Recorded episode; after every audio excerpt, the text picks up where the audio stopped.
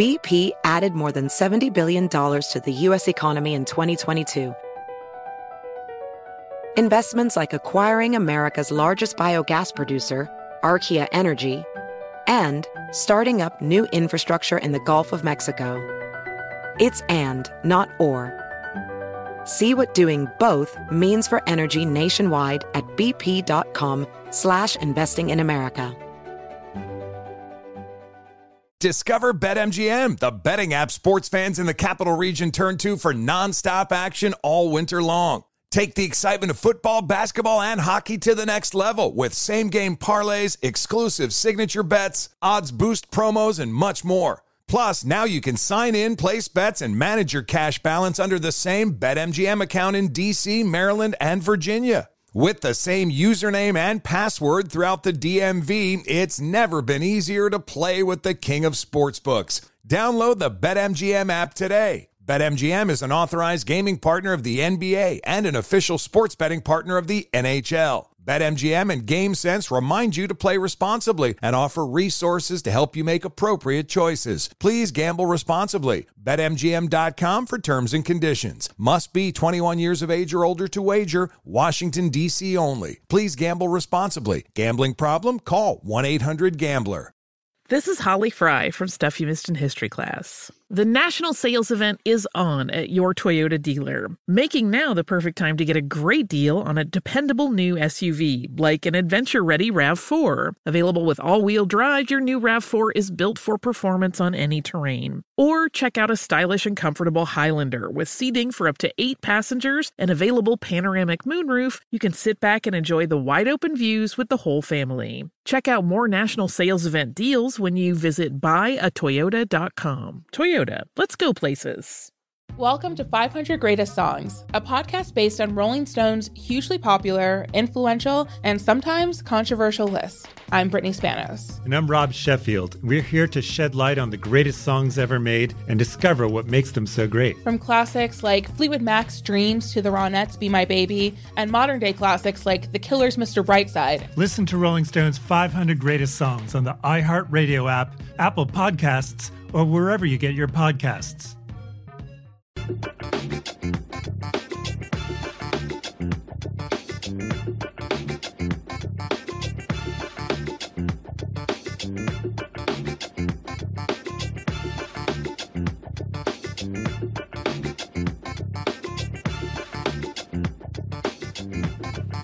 Folks, Black Star Network is east.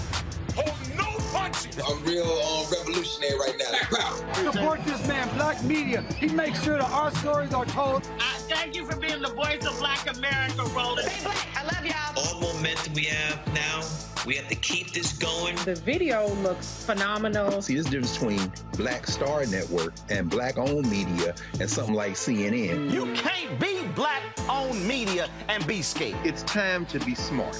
Bring your eyeballs home. You dig?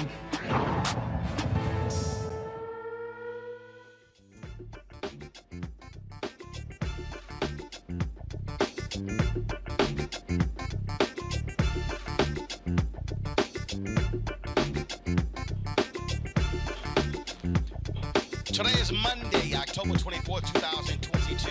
Coming up on Roland Martin Unfiltered, broadcasting live on the Black Star Network from Statesboro, Georgia, uh, where in an hour there's going to be a community event here focused on the midterm elections. The focus in this uh, state is to elect Stacey Abrams as governor and re-elect Raphael Warnock as the senator from the state of Georgia. We'll talk to folks here about that, including the pastor of this church that we are broadcasting from, uh, with regards to what this city is doing to turn out the vote for uh, those two uh, black candidates. Also on today's show, Republicans have done all they can to impose voter suppression, but a lot of their tactics are backfiring. A case in Texas has been dropped. Cases in Florida have been dropped. We'll talk with uh, an official uh, with the uh, the Council for the Voting Rights for, from the Southern Coalition for Social Justice about how they continue to fight these efforts when it comes to voter suppression. More than seven point five million people have already voted early in this country. An N B C voter poll says that's because people are energized about this year's election. Records have been broken here in Georgia. Early voting started today in Texas. I was in Houston yet last night for a G O T V rally as well. We plus will tell you how Virginia sent about sixty thousand voters to the wrong precinct. Speaking of Georgia, Senator Lindsey Graham gets some help from Clarence Thomas to keep him from testifying in the uh, uh, the investigation by uh, by D A uh, Fannie Willis regarding uh, the twenty twenty election uh, and the efforts by Donald Trump to try to steal that election. Also, one officer takes a plea, and the other officer decides to let a Minnesota judge decide what his par- what his punishment will be for the death of George Floyd. We'll give you those details.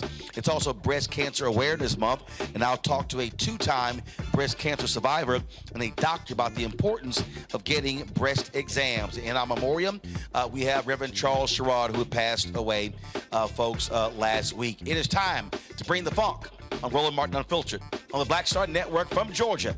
Let's go. He's got it. Whatever the biz, he's on it. Whatever it is, he's got the scoop, the fact, the find. And when it breaks, he's right on time, and it's rolling. Best believe he's knowing. Putting it down from sports to news to politics. With entertainment just for kicks, he's rolling. Yeah, it's Uncle Roro, y'all. Yeah, it's Rolling Martin, yeah. Rolling with Rolling now. He's funk, he's fresh, he's real, the best, you know. He's Rolling Martin now.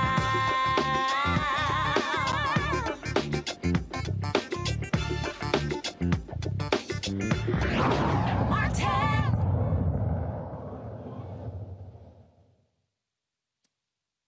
All right, folks, we are here in Statesboro, Georgia, uh, back in the state uh, as we uh, focus on the huge election uh, taking place here, the midterm elections, of course, gubernatorial race, Stacey Abrams, in a repeat race against uh, incumbent uh, Governor Brian Kemp, and also uh, Senator Raphael Warnock, who is running for a full six-week term uh, against Herschel Walker. Uh, massive voter turnout has been taking place, but you still had Republicans doing their best uh, to uh, suppress the vote. A Texas man, folks, who last year made uh, made headlines a couple of years ago when he voted in the twenty twenty election, actually had his case tossed last week.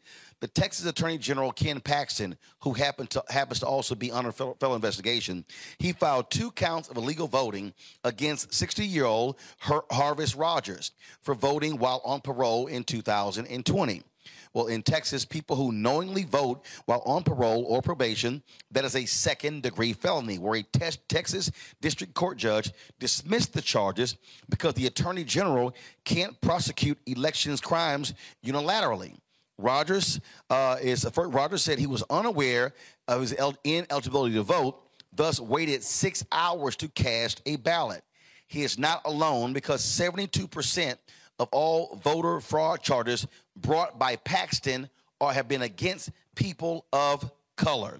Mitchell Brown is the counsel on voting rights for the Southern Coalition for Social Justice, based out of North Carolina, uh, and he joins us now from Washington, D C. I'm glad to have you on the show, Mitchell. I mean, this is the thing that we're looking at here, whether it was this case, whether it is uh, the efforts by uh, Governor Ron DeSantis in Florida to target the formerly incarcerated. This is absolutely meant to send a chilling effect and to keep folks formerly incarcerated, especially black people, from using their right to vote. Absolutely. Absolutely. You know, th- these are political ploys to chill uh, black voters and brown voters.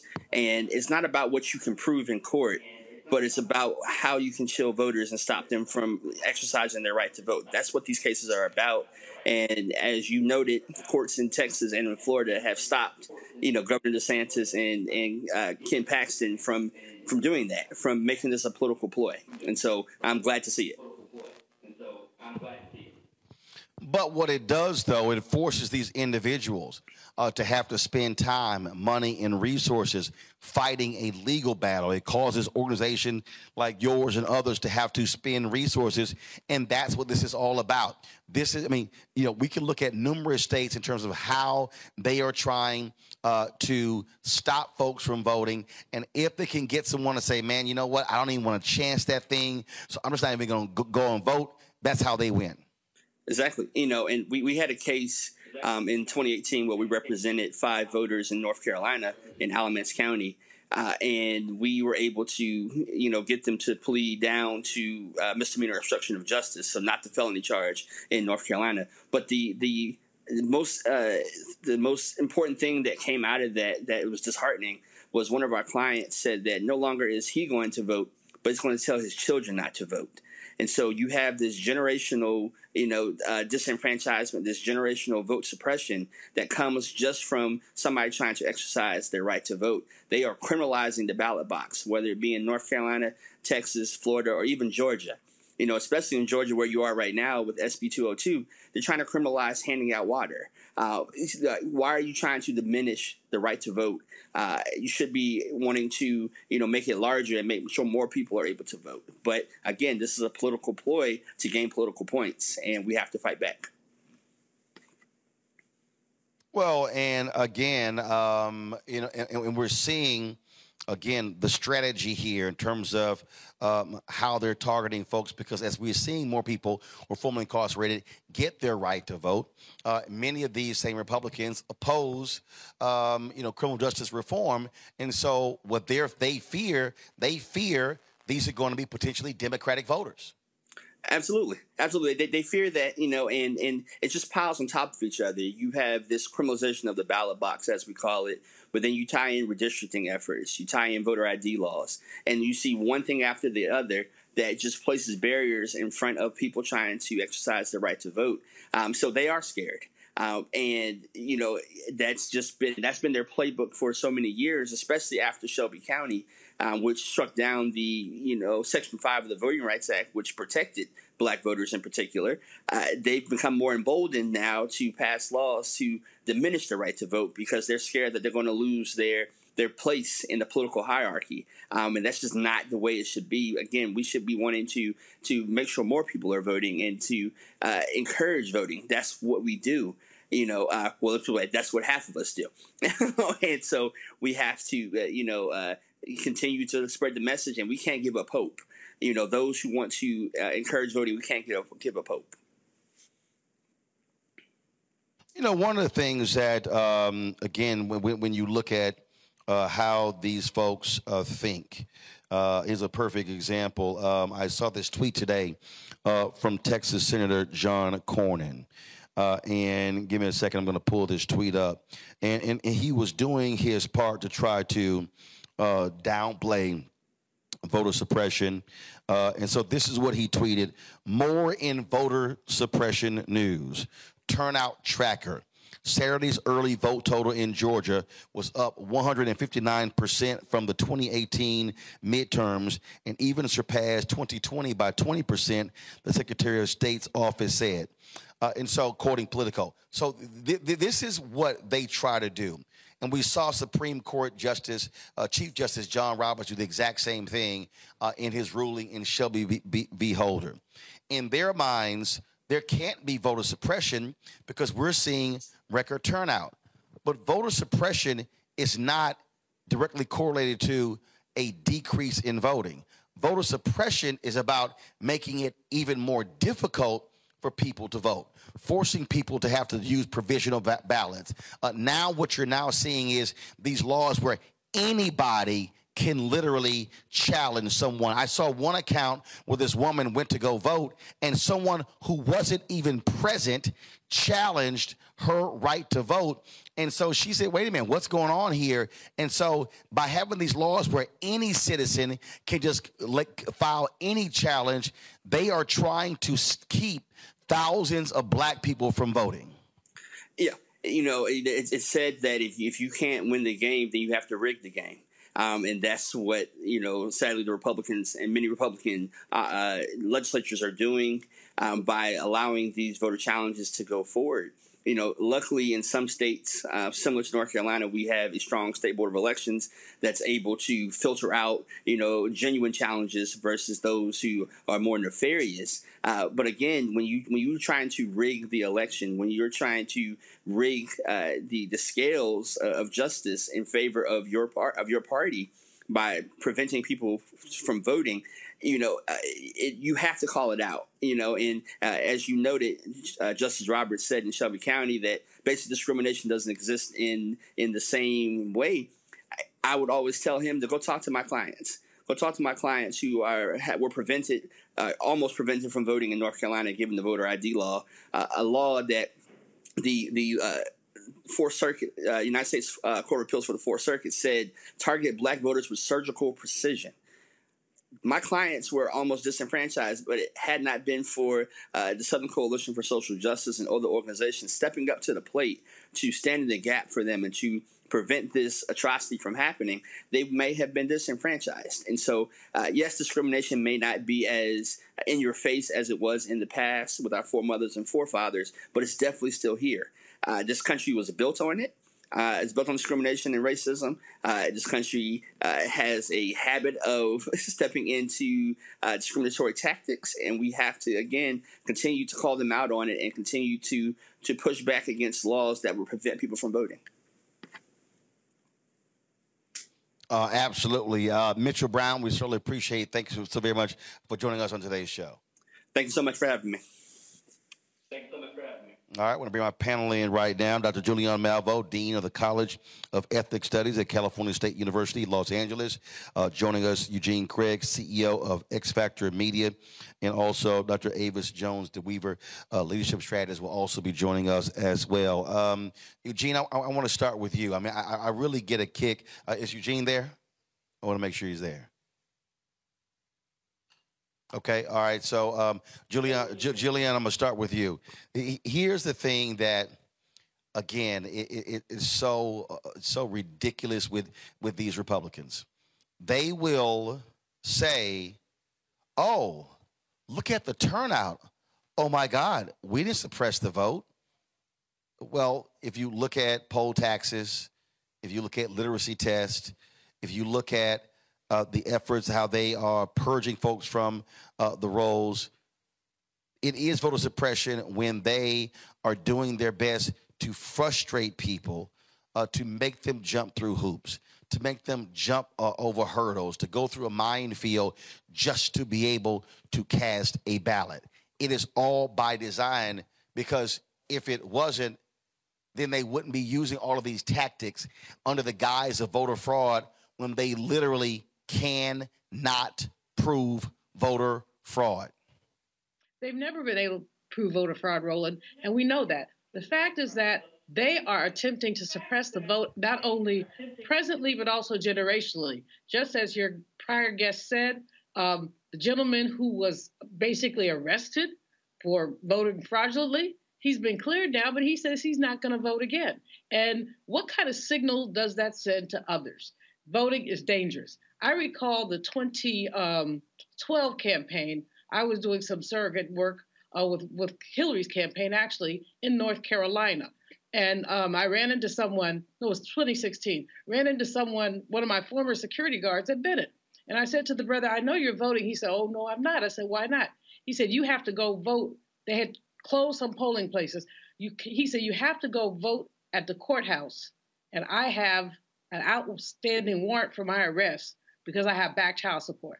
I'm not going anywhere near the courthouse. He said, you used to be able to vote, you know, at the elementary school. Now, the brother should pay his child support, A, but B, why is that the only place where people could vote? So you see this, these kind of tactics again and again and again, especially closing polling places when in some places you've got to drive thirty, forty miles to get to a a nearby polling place, and we have transportation inequity. So these people are full of it, but they, they, what they're about is regaining power.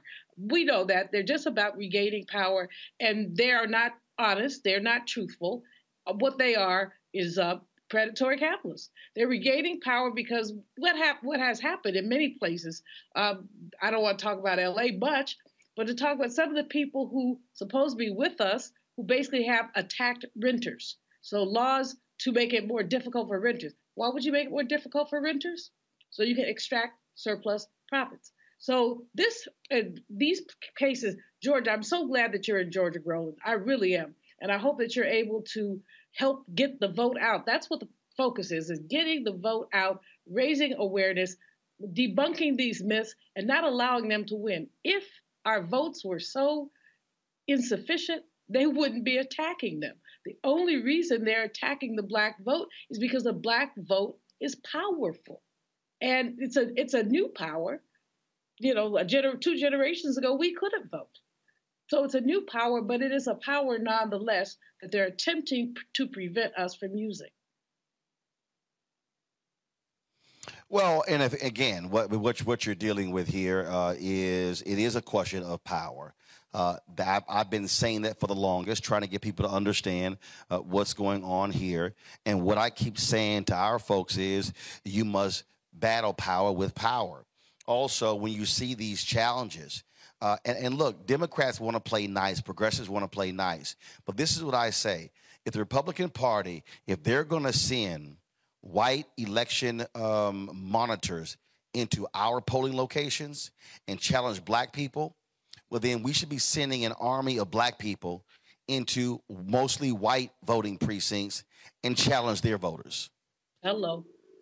When they start complaining, then they start complaining, then they probably will try to change the law because we're using it against them. The, you you got to fight fire with fire. Well, you're absolutely right. This is a really frightening situation at some level because, yeah, random white people, like the, the case you just were talking about, where anybody can walk up on you and say, um, I challenge your right to vote. Anybody. It's basically you're weaponizing racists to challenge legitimate black voters. And there will is be very little recourse. As you said in the previous interview, people have to use resources that could be used for something else. Instead of using those resources for voter registration or voter turnout, you're using them to defend somebody who legitimately was voting. Or in the case of the gentleman um, who was a felon, first of all, he, felons should be able to vote. But secondly, he waited six hours. He wasn't trying to commit any fraud. He didn't know. So the, the information out there is inadequate. And so therefore, he chose to exercise, exercise a right, a franchise that he thought he had. He waited six hours. But this is all over the, people are waiting six hours. People are um, having to go down with their own food because the uh, poll watchers can't give them a, a sip of water while they're standing in for hours in stifling heat.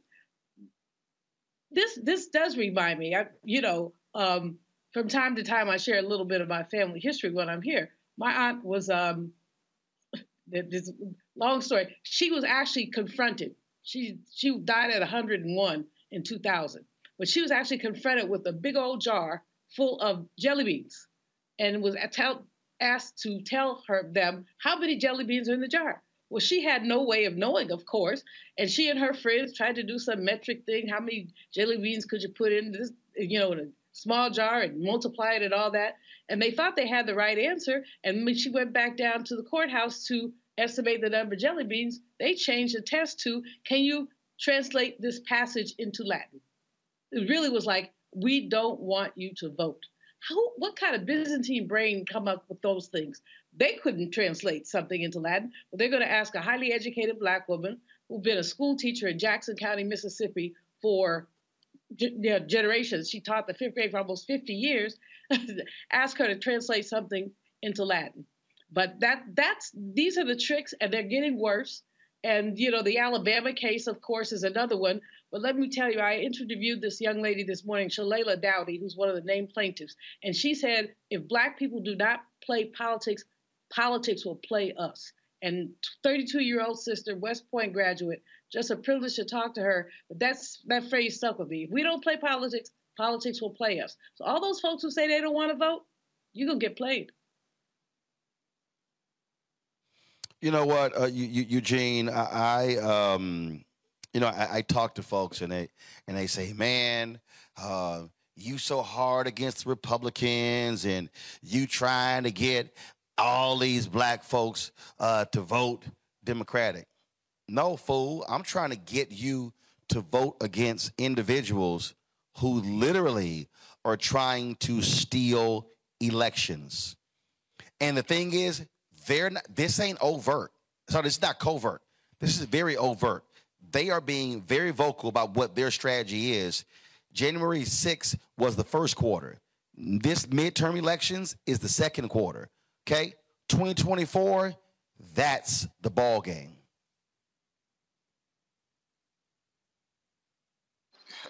You have a bunch of Secretary of State candidates that are openly running and saying, hey, we are literally running just to certify the election the way to, the way that we decide it's going to go, not how the voters decide it's going to go. You have a bunch of gubernatorial candidates that are literally running on either the big lie or the future big lie, and um, willing participants in it, like folk like Carrie Lake. Um, you have, you know, folk like Abbott and DeSantis who, you know, have held on the power, know what they can do with power, and are ready to turn it up a whole nother level if given another term. Um, you know, the thing is this, you know, it's not necessarily about getting people to vote, to turn out and vote Democrats. It's about getting people to get turn out and vote and stop bad actors. And folk got to work towards it. We got, you, you got to, you mean, mean, look, your rights are at stake here. Um, you know, and, and you have a lot of bad actors that are on the ballot that very well will be in power for the next two to four years. You know, and, and, and also, I, I just I just get a kick out of the Republicans, uh, Eugene, who say, oh, oh, no, no, we're just, we want to keep things free and fair.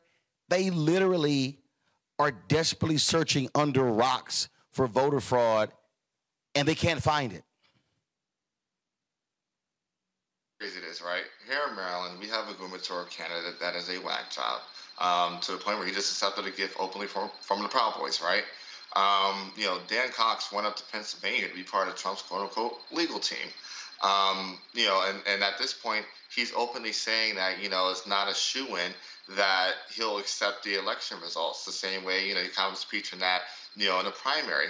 Well, the kicker and the gag here in Maryland is that Republicans control the boards of elections of all the counties because we have a Republican governor. So, I mean, th- these guys are just literally out of their mind. Um, Shit, Kim and I. Uh, and so, folks, uh, here's the deal here. You know, we're going to continue uh, to cover what's going on. Uh, we're going to take a break right now. We come back. We're going to talk about polling data showing the level of enthusiasm, folks turning out to vote. Uh, they continue to vote in Georgia, uh, in Texas. Again, early voting begins today in Texas. Polls open at seven a.m. this morning. Uh, and so we're going to show you some of the uh, G O T V rally that I uh, emceed yesterday in Houston. Uh, and we'll talk about uh, these new polls as well. And we'll talk about polls also in general, because what I keep trying to explain to people, stop sitting here fretting over every poll that comes out. Spend your time driving your friends and family to the polls, because that is the ultimate poll result, what happens by November eighth. You're watching Roland Martin Unfiltered right here on the Black Star Network, live from Statesboro, Georgia. We'll be back in a moment.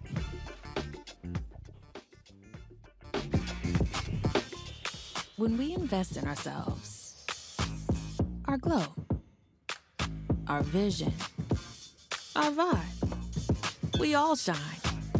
Together, we are Black beyond measure. Welcome to Atlanta, one of the most expensive housing markets in America. But rather than help out, Brian Kemp cashed in. He made hundreds of thousands of dollars in real estate. His net worth skyrocketed. And while Atlantans struggled to stay in their homes, Kemp gave ten thousand dollars tax handouts to the richest Georgians and a nearly seven hundred million dollars no-bid contract to his campaign donor. Brian Kickback Kemp, making Georgia work for him, not you. When we invest in ourselves, we all shine. Together, we are Black beyond measure. You know what's on the ballot. It's not just legislation and policies we believe in. It's democracy, our democracy. There's a choice on the ballot between freedom and fear, between cruelty and compassion, between chaos and community, between voting or violence, and the end of rights generations have fought for. The extremists have a plan, a roadmap for a nation where your voice is silenced and your vote is a memory, where they count their votes and cast ours aside. That's why this year, this fight, this vote is so important. Register, engage, volunteer, fight back against the disinformation and despair, and most of all, vote, because your vote is all that stands between our future and theirs.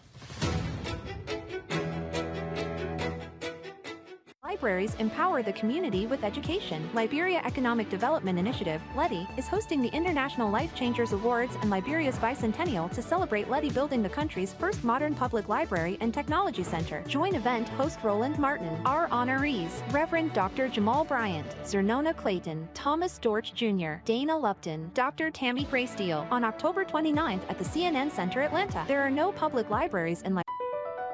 B P added more than seventy billion dollars to the U S economy in twenty twenty-two. Investments like acquiring America's largest biogas producer, Archaea Energy, and starting up new infrastructure in the Gulf of Mexico. It's and, not or. See what doing both means for energy nationwide at bp.com slash investing in America.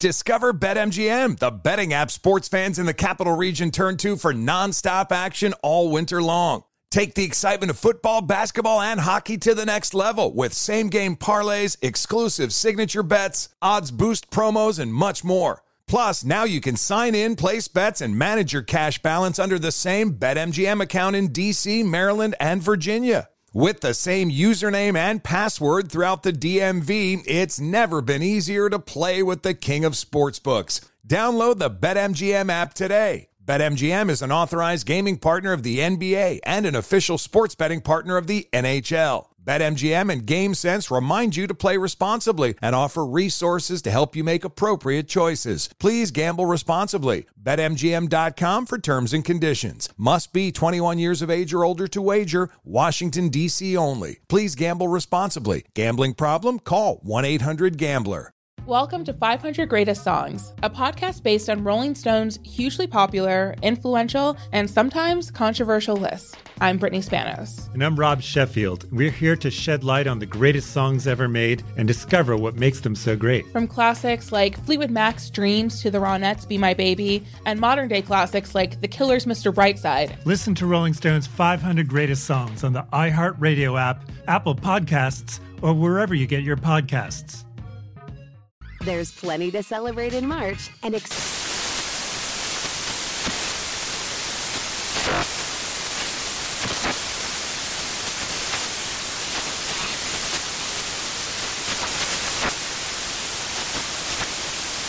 Craft Month with the perfect pizza at home class from Craftsy. And anytime is right to listen to iHeartRadio's iHeartCountry Radio. Discover more shows and movies for free. Liberia, but together we can change that. Get tickets at L E D I now dot org. Hey, yo, peace, world. What's going on? It's the Love King of R and B, Raheem Devon. Hey, I'm Cupid, the maker of the Cupid Shuffle and the Wham Dance. What's going on? This is Tobias Trevelyan. And if you're ready, you are listening to and you are watching Roland Martin Unfiltered.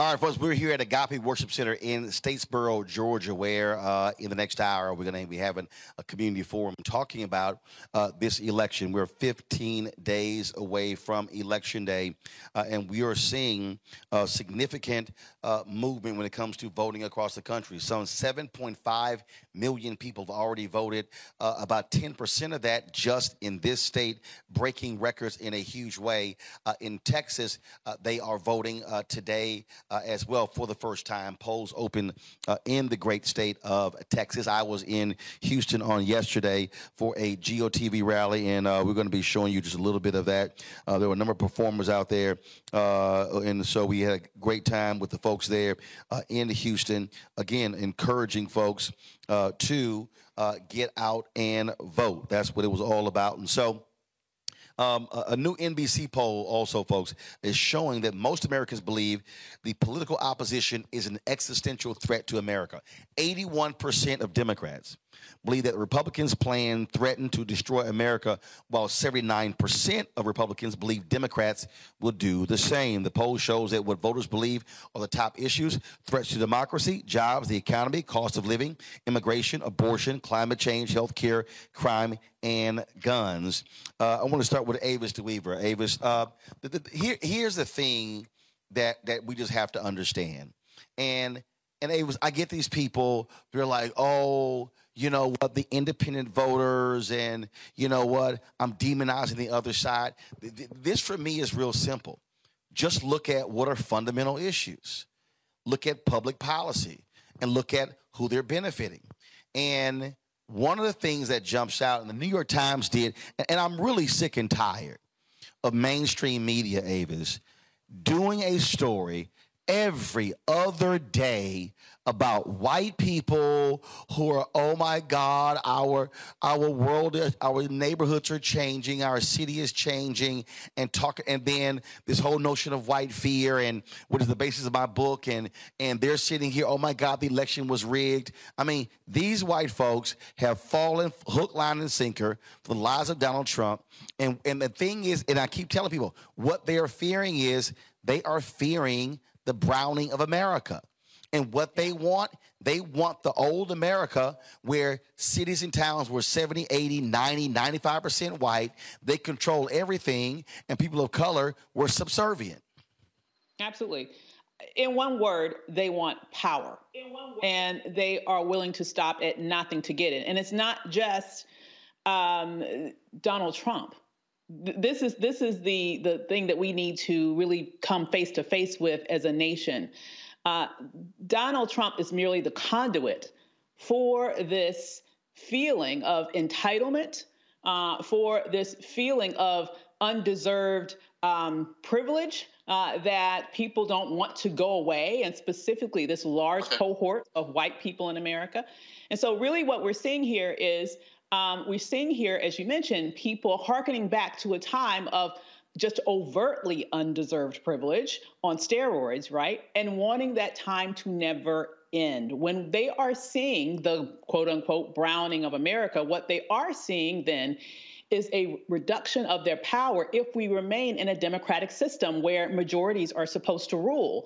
And that is exactly why uh, a survey out of, ironically, uh, professors in Texas uh, a couple of years ago found that white people who held racially intolerant views, their support of democracy declined uh, under the current circumstance, and their support of dictatorships grew.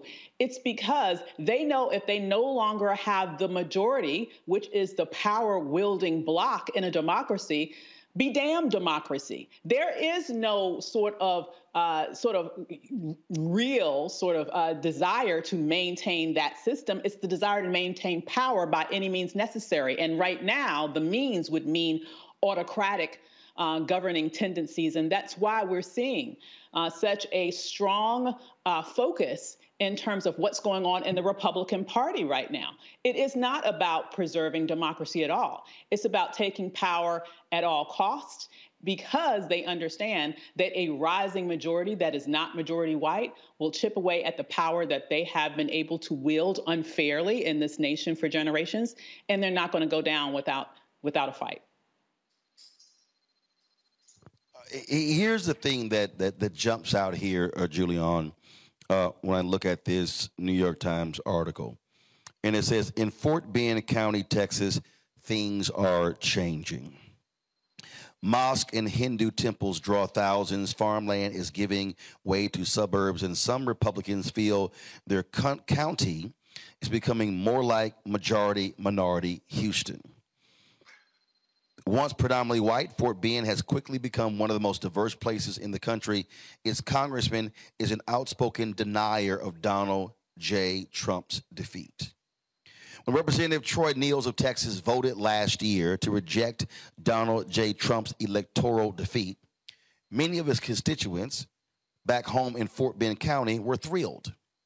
Like the former president, they have been unhappy with the changes unfolding around them. Crime and sprawl from Houston, the big city next door, have been spilling over into their once bucolic towns. Quote, build a wall, Mister Nehls likes to say, and make Houston pay.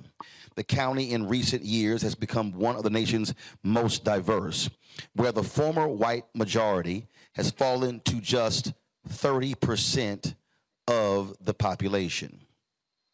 Hmm.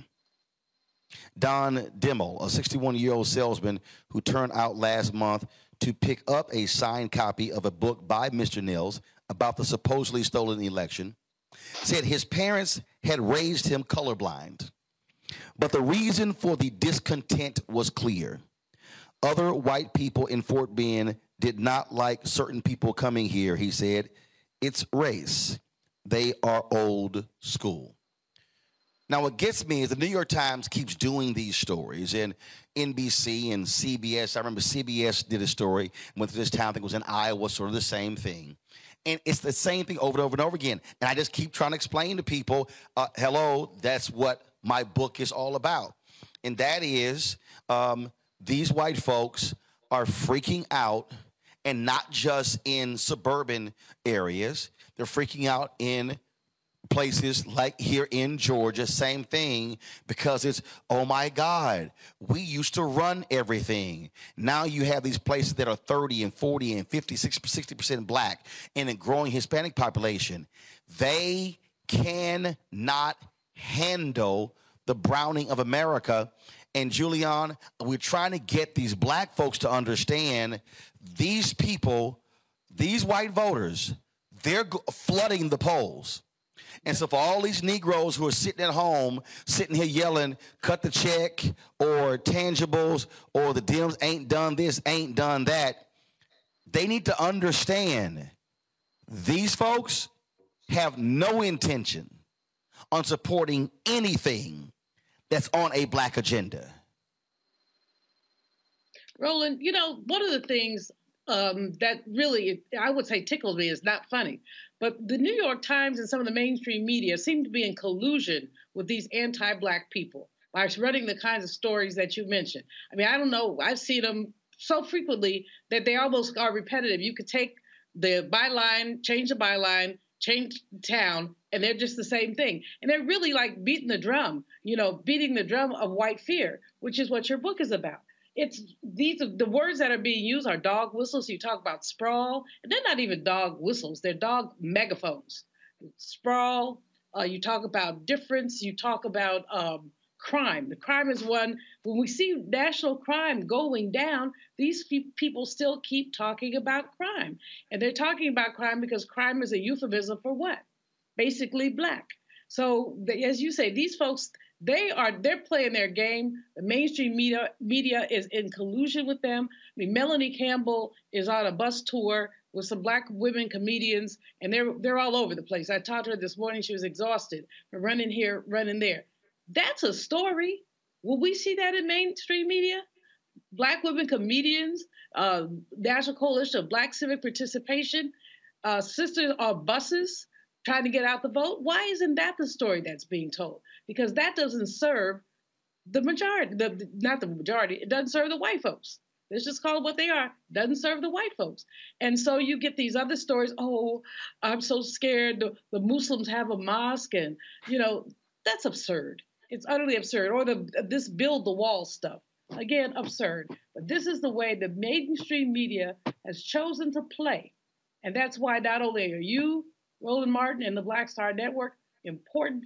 That's why all of us have to make sure, if we have even a toehold in media, that we tell the whole story and the real story, not this nonsense about scared white people.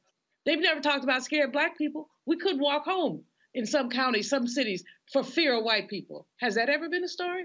I don't think so. I don't think so. Eugene, uh, the, uh, read more of this story. It says certain districts primarily reflect either the racial or socioeconomic characteristics, but the typical objector district shows both, a fact dem- demographers said was striking. Okay. Now, um, now check this out. because they are more vulnerable, disen- and I see this, read this line again. Because they are more vulnerable, disadvantaged or less educated white voters can feel especially endangered by the trend toward a minority majority, said Ashley Jardina, political scientist at George Mason University, who studies the attitudes of those voters. A quote, a lot of white Americans who are really threatened are willing to reject democratic norms, she said, because they see it as a way to protect their status. Now, here's what jumps out at me, Eugene. They use the phraseology, they are more vulnerable. To what? Disadvantaged or less educated white voters. What, Look, what, the thing is this, right? Um, by their whiteness is protected. Disadvantaged by their class. Their Say it again. So I said that their their whiteness has protected them in, in, in hey, the. Go ahead. Go ahead. System. Okay. Yeah, their, their whiteness has protected them in the class system, and um, as they see this, the, the browning of America, as they see this becoming a, a minority majority country. Um, as they see their congressional districts changing, as they see their representation changing, as they see the society around them physically changing, um, this is their reaction. This is their backlash. This is their their their their clap their their, their clapping back. That's what January sixth was. It was, hey, you know, our our our white savior is now going to be gone, so we're going to rebel. Um, that's what it was, a rebellion, right? It was an insurrection. Um, it's what you're seeing in a lot of these candidates. It's what you're seeing in a lot of these down ballot races. Um, it's what you're seeing with this rise in uh, quote unquote Christian nationalism, right? Um, you know, with the Doug Mastriano in Pennsylvania, to a degree, Dan Cox here. Um, you know, it, it's it's this it's this you know last final grip of uh, power they're trying to hold on to because hey, if my, you know, all I, to them, all they have is their whiteness to protect them. Nothing more, nothing less. All things equal, they're at the bottom of the totem pole in many cases. I mean, I mean here's, Avis, I mean, I, I read this story. I, I read this story and uh, I really do laugh. Um, at one point, they're talking about a district in Virginia, and it says that Um, once dominated by coal, manufacturing, and tobacco, the area's economic base eroded with competition from new energy sources and foreign importers. Doctors prescribed opioids to injured laborers, and an epidemic of addiction soon followed. Residents, roughly ninety percent of them white, gripe that the educated elites of the northern Virginia suburbs think that, quote, the state stops at Roanoke. They take umbrage at what they consider condescension from outsiders who view their communities as poverty-stricken, and they bemoan PhD pollution from the big local university, Virginia Tech. Okay, so let's let, let's stop right there, Avis. They take umbrage at what they consider their communities as poverty-stricken. Y'all broke. see this. See this. See this, this. This is the. This is the thing right here. In many of these towns and communities, Avis, these white people are walking around in denial about being broke, and so they're literally voting against their own economic interests. And and but here's the one that just jumps out at me, Avis, is going to blow you away. Um. They were talking about, this was a place in Appalachia, and they were talking about the folk who got sick. And now the number of coal miners has plunged to less than two thousand from more than ten thousand employed at about three hundred forty mines three decades ago. Then they go, and then it goes on to talk about this district in New Jersey, where in Lebanon, population thirty-one hundred, where they have seven addiction clinics. And they talk about people who are sick, and they talk about folk who have diabetes and other illnesses. Yet these are the same people who hated the Affordable Care Act. So they're complaining about their illnesses. They're complaining about being sick. They're complaining by saying, government forgot us, but Trump didn't when Trump wanted to get rid of the Affordable Care Act, lied for four years saying he had a health plan that was never presented. And so you sit here and you go, what is wrong with you people? And the problem here is you literally cannot talk common sense into people who have none. Oh, absolutely you can't. Well, you know, as a Black elite PhD, let me give my uh, prescription to what's going on here. Uh, you know, I wonder, why don't they just pull themselves up by their bootstraps? Wonder why not? I wonder, it sounds like they're undeserving poor, doesn't it? You know, I, I wanted us to think about these phrases that's been hurled at Black people for generations, poor Black people for generations. But now when we're talking about poor white people, we're supposed to feel sympathy because they're drug addicted and they don't have sense enough to get up and move someplace where they can find jobs. Really? We're supposed to have sympathy for that. Uh, what, what we're seeing right now is people who have been drunk on undeserved white privilege for generations.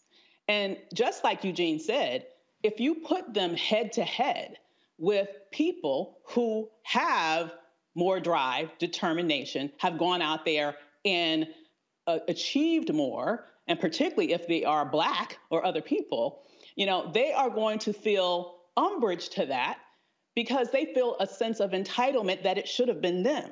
When instead of it, of them doing the things that would have put them in the direction, listen, this country was made to advantage white people and specifically white men in every way, shape, and form. If you are a white man and you find yourself poverty-stricken in this country, the country that gives you every advantage imaginable, then the finger you need to be pointing is at yourself because there's something wrong with you that you didn't have enough damn sense to take advantage of the opportunities that you've been given and that's been specifically, specifically taken away from generations of Black people in this country.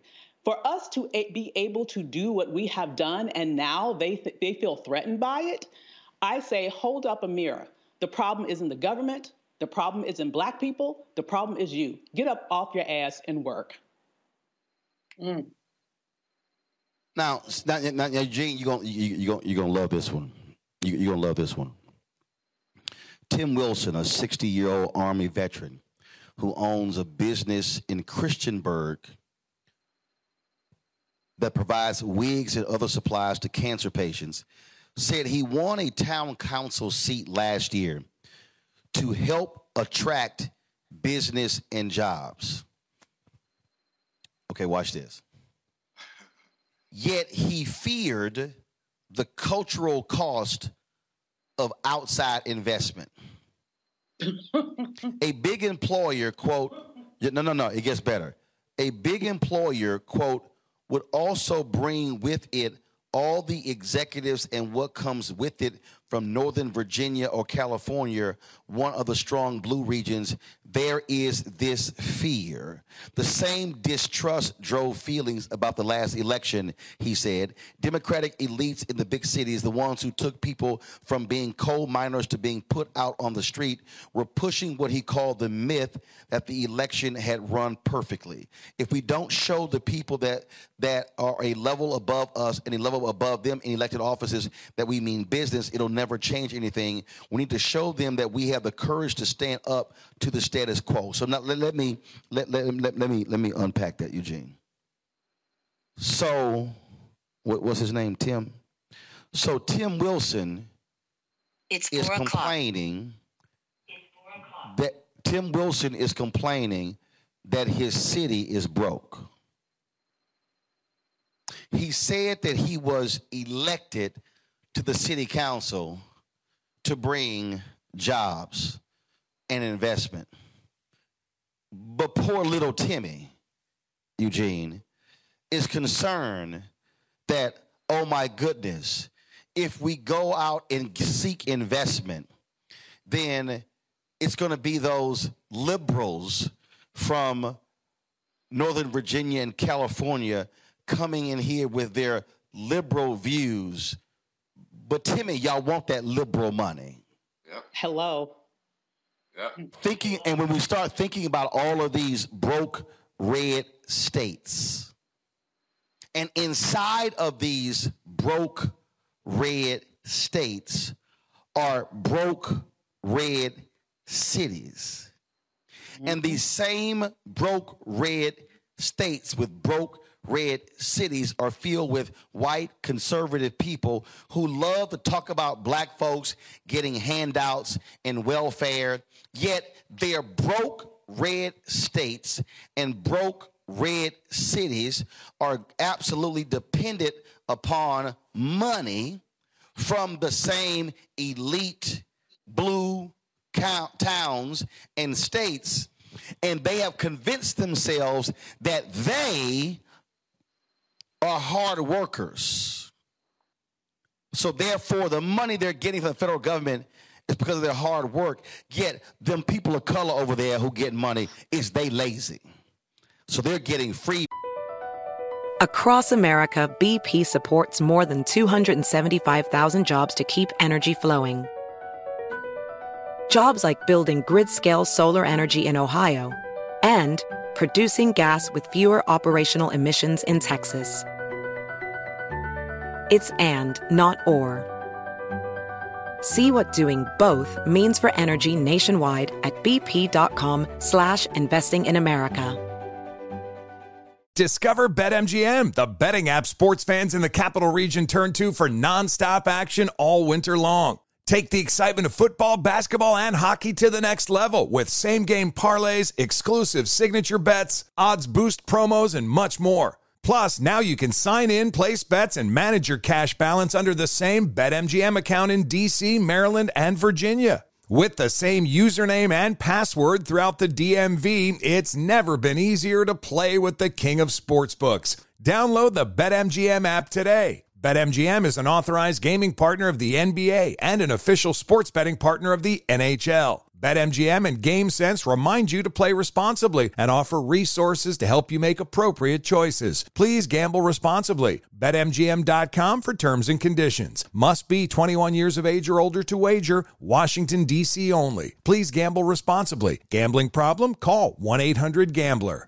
Welcome to five hundred Greatest Songs, a podcast based on Rolling Stone's hugely popular, influential, and sometimes controversial list. I'm Brittany Spanos. And I'm Rob Sheffield. We're here to shed light on the greatest songs ever made and discover what makes them so great. From classics like Fleetwood Mac's Dreams to The Ronettes' Be My Baby, and modern day classics like The Killers' Mister Brightside. Listen to Rolling Stone's five hundred Greatest Songs on the iHeartRadio app, Apple Podcasts, or wherever you get your podcasts. There's plenty to celebrate in March and National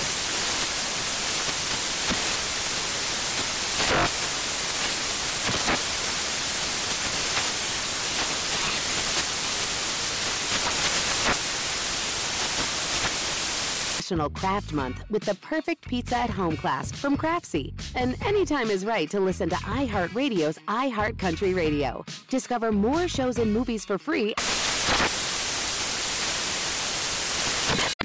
When in fact, if you putting in a dollar in taxes and getting three dollars back, you are a leech on society.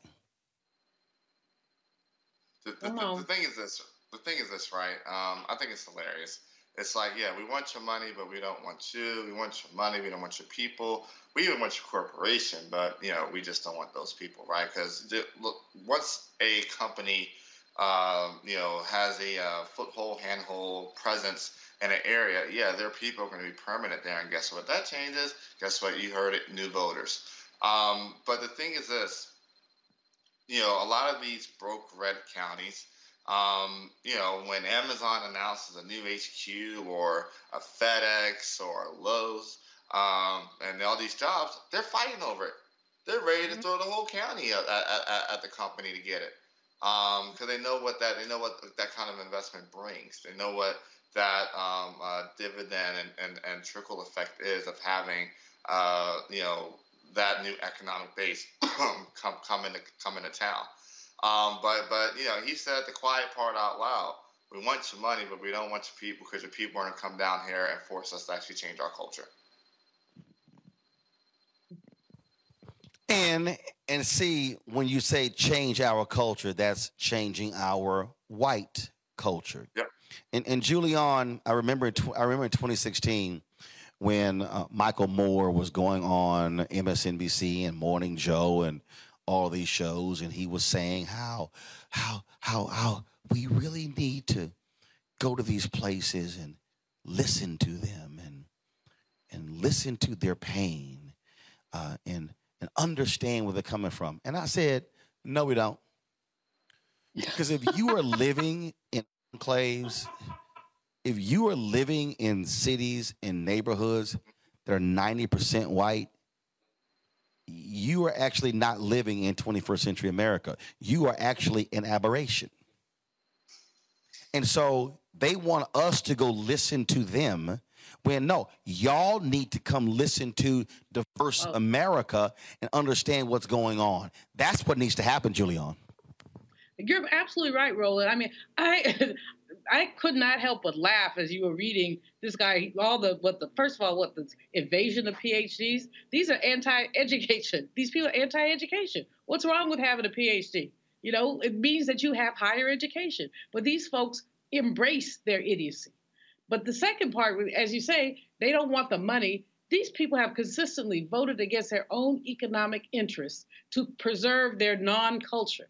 To use the word culture is laughable. What do they mean by culture? But they have basically pursued or embraced their own economic um, denouement. I mean, they would prefer to have the elite money stay in Northern Virginia so they can squat, wallow in poverty, you know, down there where they're upset about this and that. And make, be, make it plain, they are wallowing in poverty. When you look at these counties, you look at the income, the average income, you look at some of these things, they have as almost as much poverty as white as black people. Their median income in the southern part of Virginia um, is about twenty grand less for whites than it is in Northern Virginia, the median income. And so, excuse me, do you enjoy being inferior? Yes. What, once Toni Morrison said that the way that white people got to be superior is because no matter what else they had or didn't have, they always had the word, the N-word. That no matter what they did or didn't do, they could always put us down by calling us the N-word.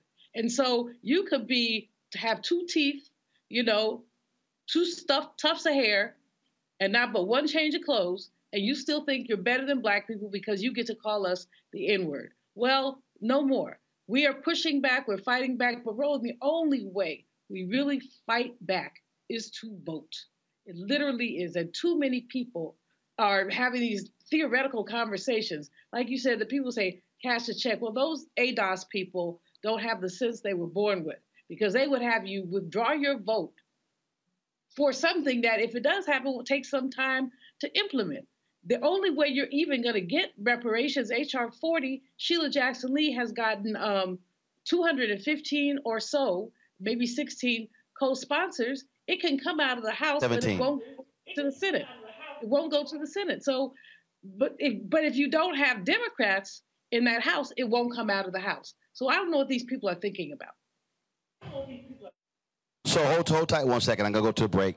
We come back. I do want to talk about that whole idea of how we as African Americans and Latinos and Asians and Native Americans are not maximizing our power, and how even when we are the majority, we are allowing white voters to still control the politics.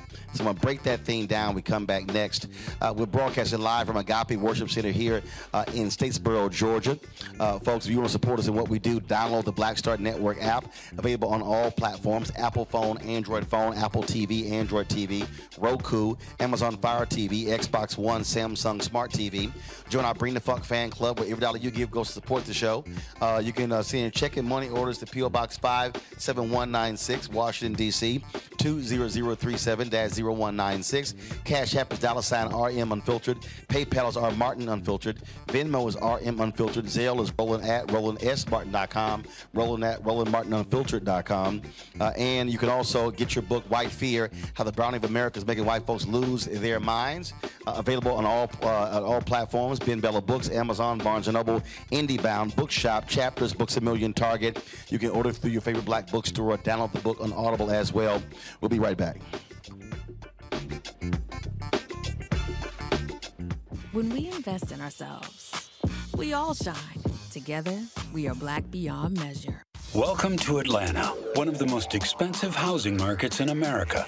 But rather than help out, Brian Kemp cashed in. He made hundreds of thousands of dollars in real estate. His net worth skyrocketed. And while Atlantans struggled to stay in their homes, Kemp gave ten thousand dollars tax handouts to the richest Georgians and a nearly seven hundred million dollars no-bid contract to his campaign donor. Brian Kickback Kemp, making Georgia work for him, not you.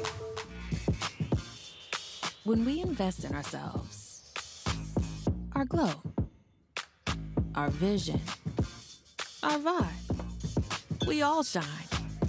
Together, we are black beyond measure. It's about us. Let's go! Everybody out together. We are in sunny South Dallas. The election is coming up.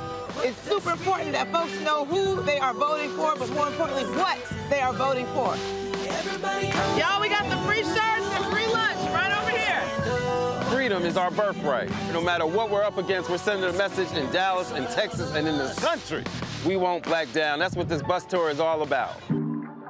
The housing cost is one of the most capitalized areas that we have found.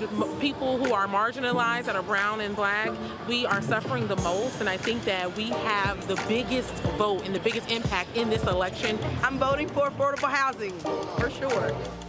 We should not be paying the cost of a utility failure because our elected officials are too proud to say we need help. I know that we can bring out our people to vote. It's a part of our birthright. Right. It's a part of our heritage, and surely it's a part of our present and part of our future. That's right. That's what's up. And we won't black down. Forward that message to five friends, because in that message, it's got links to how to get registered, how to check your registration status. Like I said, two thirty, we'll start um, rendezvousing right here on this street. I am voting to let our voice be heard in the rural communities that, hey, we are people too. There are things that we need. Free shirts, free food, and lots of power.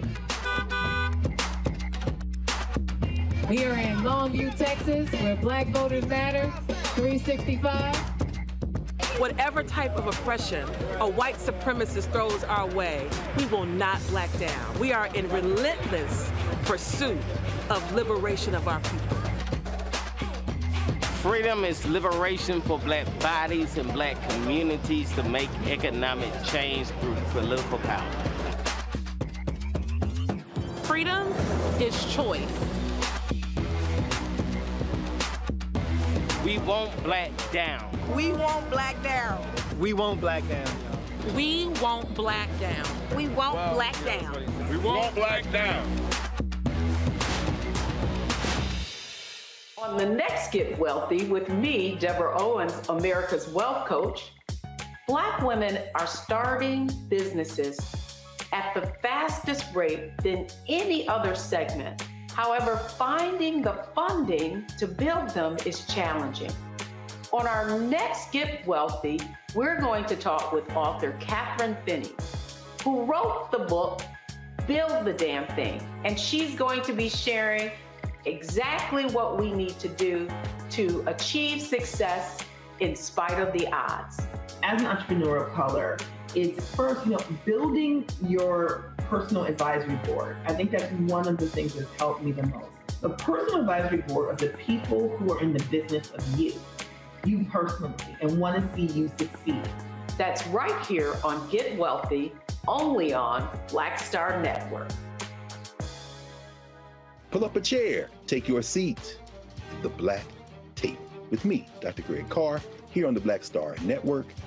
Every week, we'll take a deeper dive into the world we're living in. Join the conversation only on the Black Star Network. Hi, I'm Gavin Houston. Hi, I'm Carl Payne. Hey, what's up, y'all? It's your boy Jacob Lattimore, and you're now watching Roland Martin right now.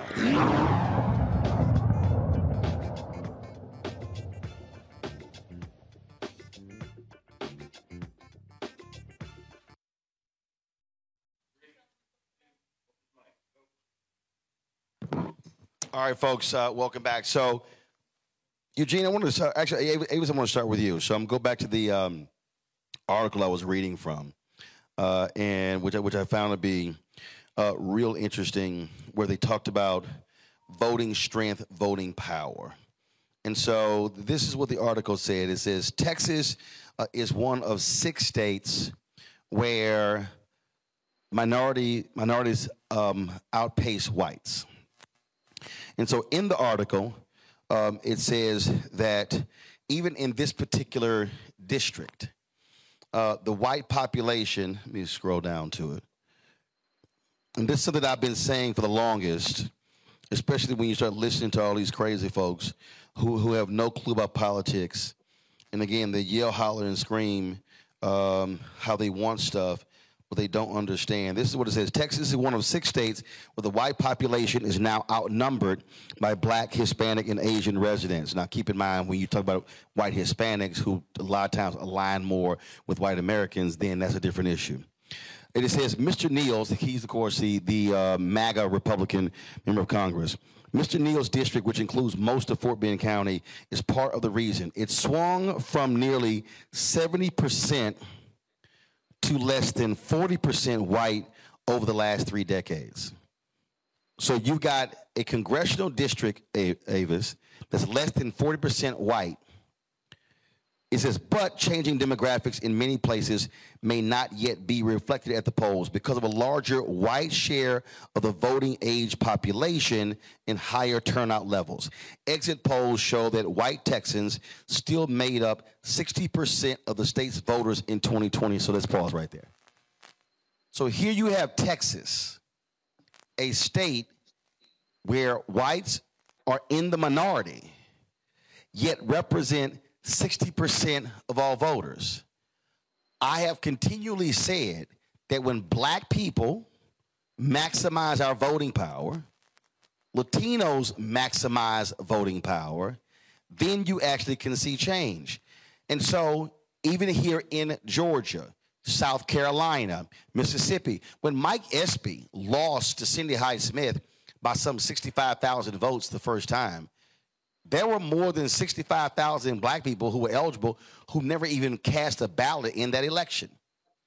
When you look at the numbers of people, black folks in Alabama who were not registered uh, to actually vote as well. And so part of this deal, when I hear black folks complain about what we have not gotten, it's also because we haven't maximized our voting power to be able to counter white turnout. If whites are voting at sixty, sixty-five, seventy percent of their eligibility, and we're at thirty-eight, forty, forty-five, hello, you're not going to win because you're still being outnumbered. Absolutely. There's a lot to unpack there. Um, you're exactly right.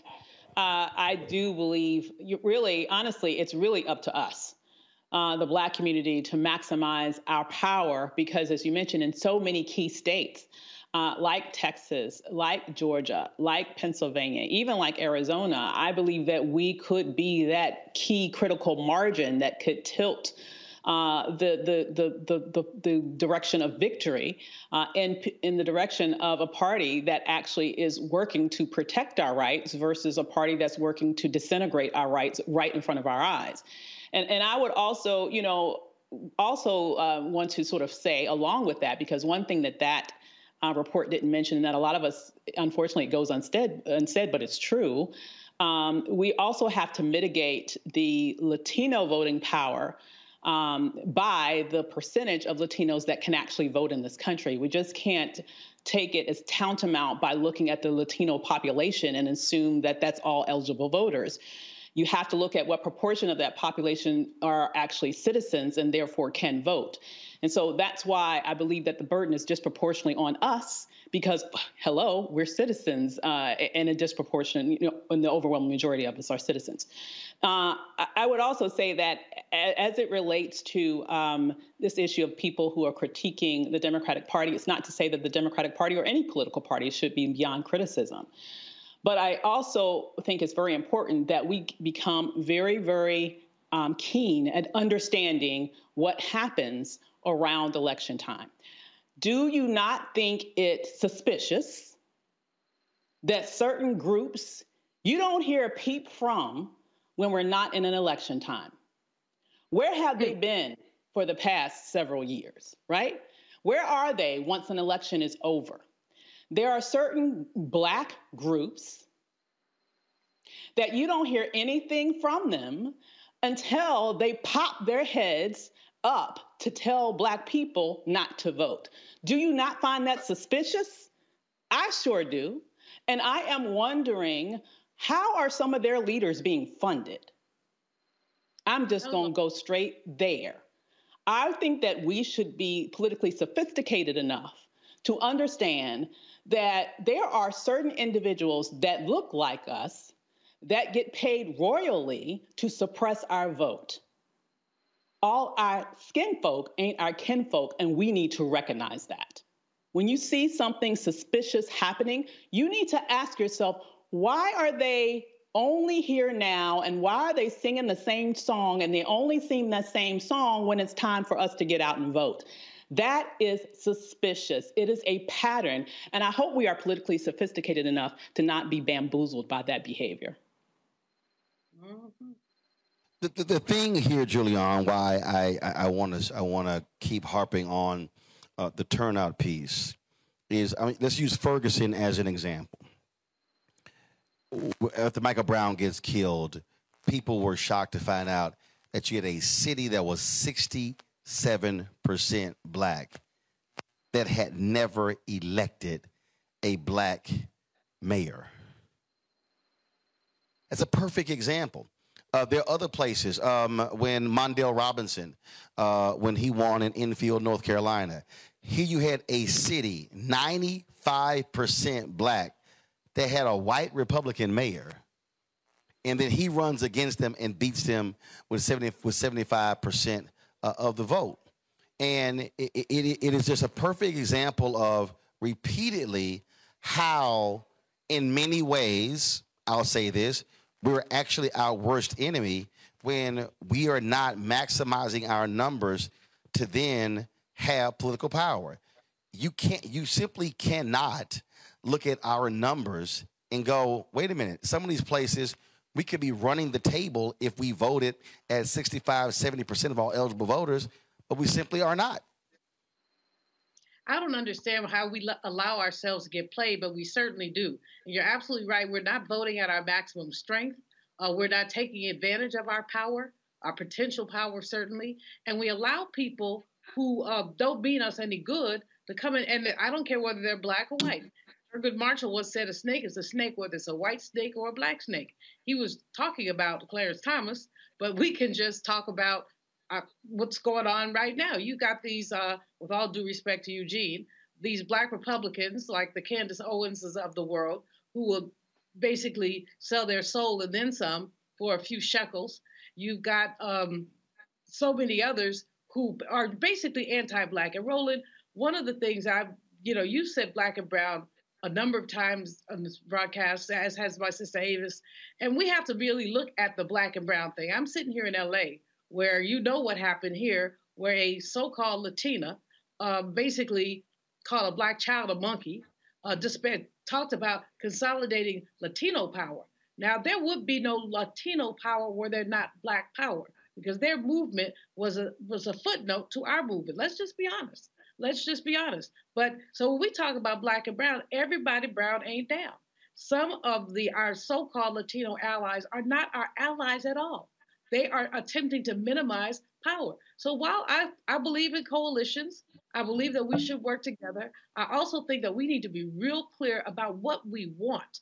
And uh, former Congressman uh, William Clay said, no permanent friends, no permanent enemies, just permanent issues. We have to be really clear and drill down on our issues. And when we do that, we know that we have to vote, that we must vote, that there are no alternatives. If you if you want white folks to determine your destiny, not just white folks, you want Republican throwbacks to determine your destiny, stay home, because they will determine your destiny and you won't like it. But if you want to have a foothold in policy, if you want to be part of determining your own destiny, then you will go vote. Uh, Eugene, um, so here's one of the things that I've also uh, been saying, and this might tick off some of the more established Democrats, but ain't like I care. Um, I have said on this show, and I've said other places, that if you're black and you want to give, do not send your money to political campaigns or to the D N C, the D S C C, or D C C C, or Democratic Governors Association. If you are labor organizations, do not send your money there. Why? Because that money is then being controlled by white strategists. And so those white strategists, even in campaigns with black candidates, then don't want to spend money on black people. So I, I tell black folks, I would rather you send your money to Black Voters Matter, because you know the money is going to get put on the ground for folks to go on door to door, door knocking and doing events. And when you see these these reports, oh, this this campaign, they raised twenty million dollars or thirty million dollars or whatever, again, these are white strategists who are who have a stranglehold on the money. You got black staffers who are begging them, can y'all spend some money on black outreach? And it makes no sense whatsoever. And so I've talked to uh, a couple of labor groups who, who have said that, that okay, we're just going to run out, run things ourselves. We're just going to actually spend our money direct as opposed to going through these parties. And so if we're talking about, again, controlling our destiny, that's one of the ways you control it, by saying send the money to institutions that you know are going to put that money back into the community to turn out black voters. What happens with these white Democratic strategists who control these campaigns, even the campaigns of black candidates, they in turn only want to put the money on television because that's how they're making their money. They're getting a percentage of the T V buys. They make no money when they put it on the ground, but when you put it on the ground, that's how you actually win. Look, one hundred percent. Um, I say both sides have the issue. Um, I've seen black candidates that um, will hire some white folk, and them white folk will run the bag up on them. Um, I've seen it on both sides of the aisle. Um, and you're right. Now, they much rather put it on the air than put it on the ground, because on the air, they can take a twenty-five, thirty percent commission on ad buy. Um, and, you know, you see people, oh, we just did a million, two million, three million dollar ad buy. Some white uh, consultant and strategist just took, you know, twenty-five, thirty percent um, commission on that and made a nice little penny. Um, and that happens on both sides. Um, you know, I always say, if you see a uh, black Republican that's propped up, especially in the unwinnable race, chances are it's a white consultant behind them that's doing the propping up and making a, shit, a, a crazy amount of money. Um, and so, ton yeah. of money. We saw that. We saw that. I guess who was the guy? Who was the guy? Was the guy running against Maxine Waters in California? Uh, uh, yeah. I think he um, what these crazy yeah, these, these crazy white, white, white Republicans sent homeboy like four, five, six million dollars. He had no uh, chance. Uh, he literally had a better. That was, that was he, he had a better chance of getting a, gla a cold glass of water in hell than he had to beat Maxine Waters. And then when you had clueless Kim Klaichik, when she ran against Mfulme in Baltimore, same thing. They burned through millions. And I'm looking at the, I'm telling the, the the easiest person to part with their money is a white Republican if you for supporting a black candidate who's running against. Across America, B P supports more than two hundred seventy-five thousand jobs to keep energy flowing. Jobs like updating turbines at one of our Indiana wind farms, and producing more oil and gas with fewer operational emissions in the Gulf of Mexico. It's and, not or. See what doing both means for energy nationwide at bp.com slash investing in America. Discover BetMGM, the betting app sports fans in the capital region turn to for nonstop action all winter long.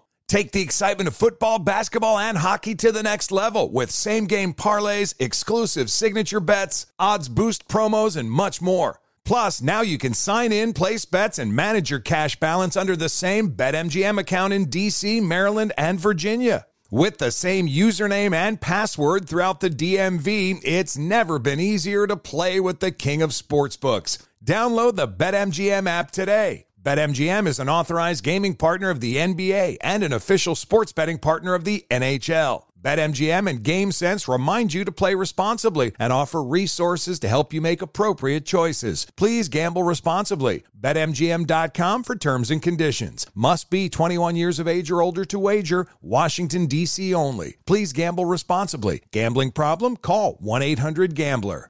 Welcome to five hundred Greatest Songs, a podcast based on Rolling Stone's hugely popular, influential, and sometimes controversial list. I'm Brittany Spanos. And I'm Rob Sheffield. We're here to shed light on the greatest songs ever made and discover what makes them so great. From classics like Fleetwood Mac's Dreams to The Ronettes' Be My Baby, and modern day classics like The Killers' Mister Brightside. Listen to Rolling Stone's five hundred Greatest Songs on the iHeartRadio app, Apple Podcasts, or wherever you get your podcasts.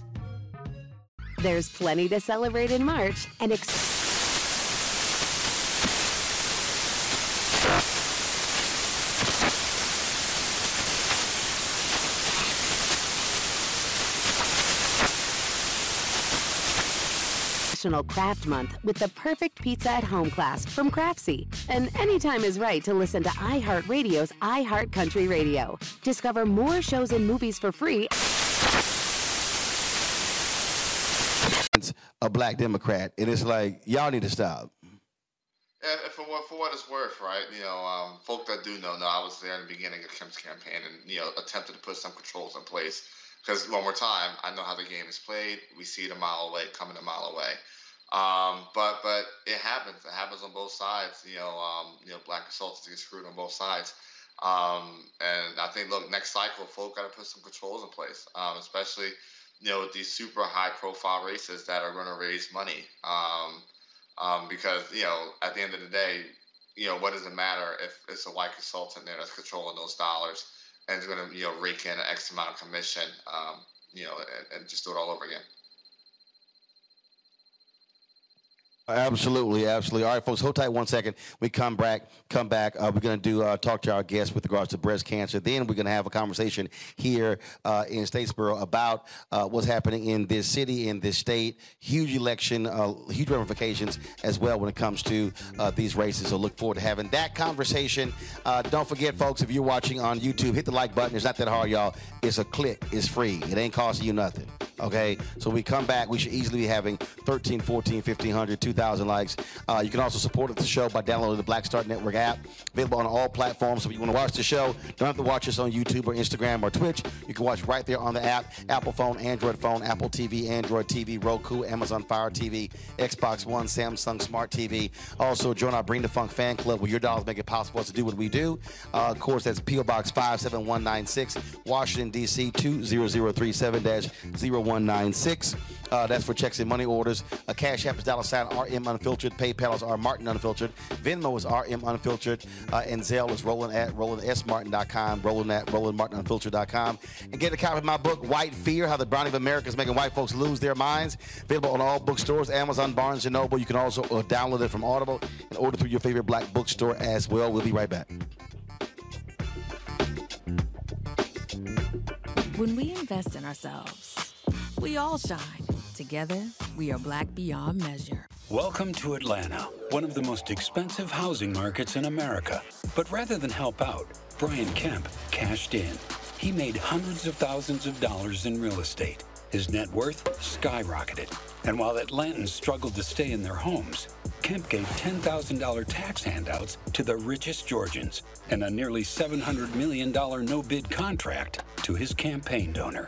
Brian Kickback Kemp, making Georgia work for him, not you.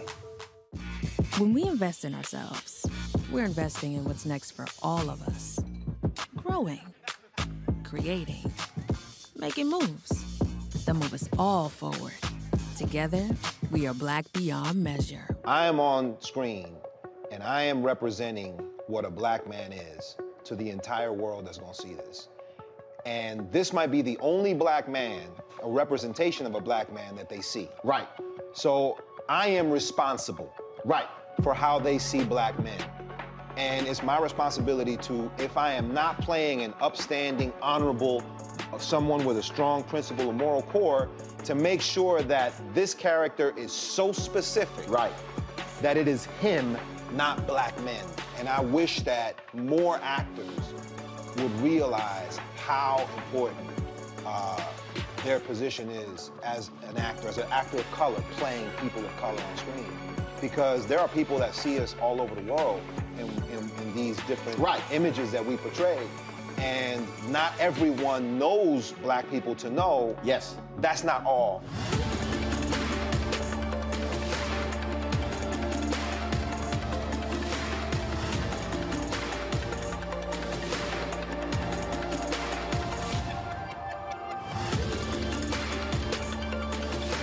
Libraries empower the community with education. Liberia Economic Development Initiative, LEDI, is hosting the International Life Changers Awards and Liberia's Bicentennial to celebrate LEDI building the country's first modern public library and technology center. Joint event host Roland Martin. Our honorees, Reverend Doctor Jamal Bryant, Zernona Clayton, Thomas Dorch Junior, Dana Lupton, Doctor Tammy Graysteele. On October twenty-ninth at the C N N Center, Atlanta. There are no public libraries in Liberia, but together we can change that. Get tickets at L E D I now dot org. Riddle. What's up, y'all? I'm Will Packer. I'm Chrisette Michelle. Hi, I'm Chaley Rose, and you're watching Roland Martin Unfiltered.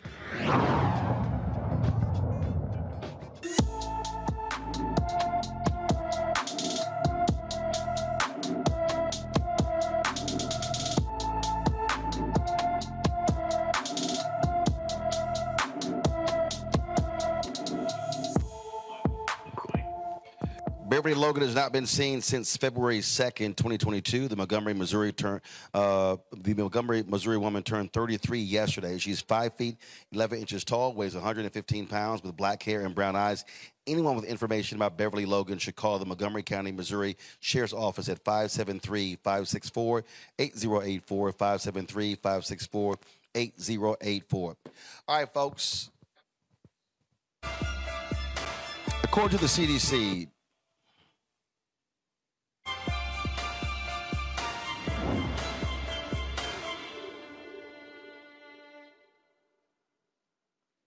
According to, the, according to the C D C, two hundred fifty-five thousand breast cancer cases are diagnosed yearly in women, about two thousand three hundred in men.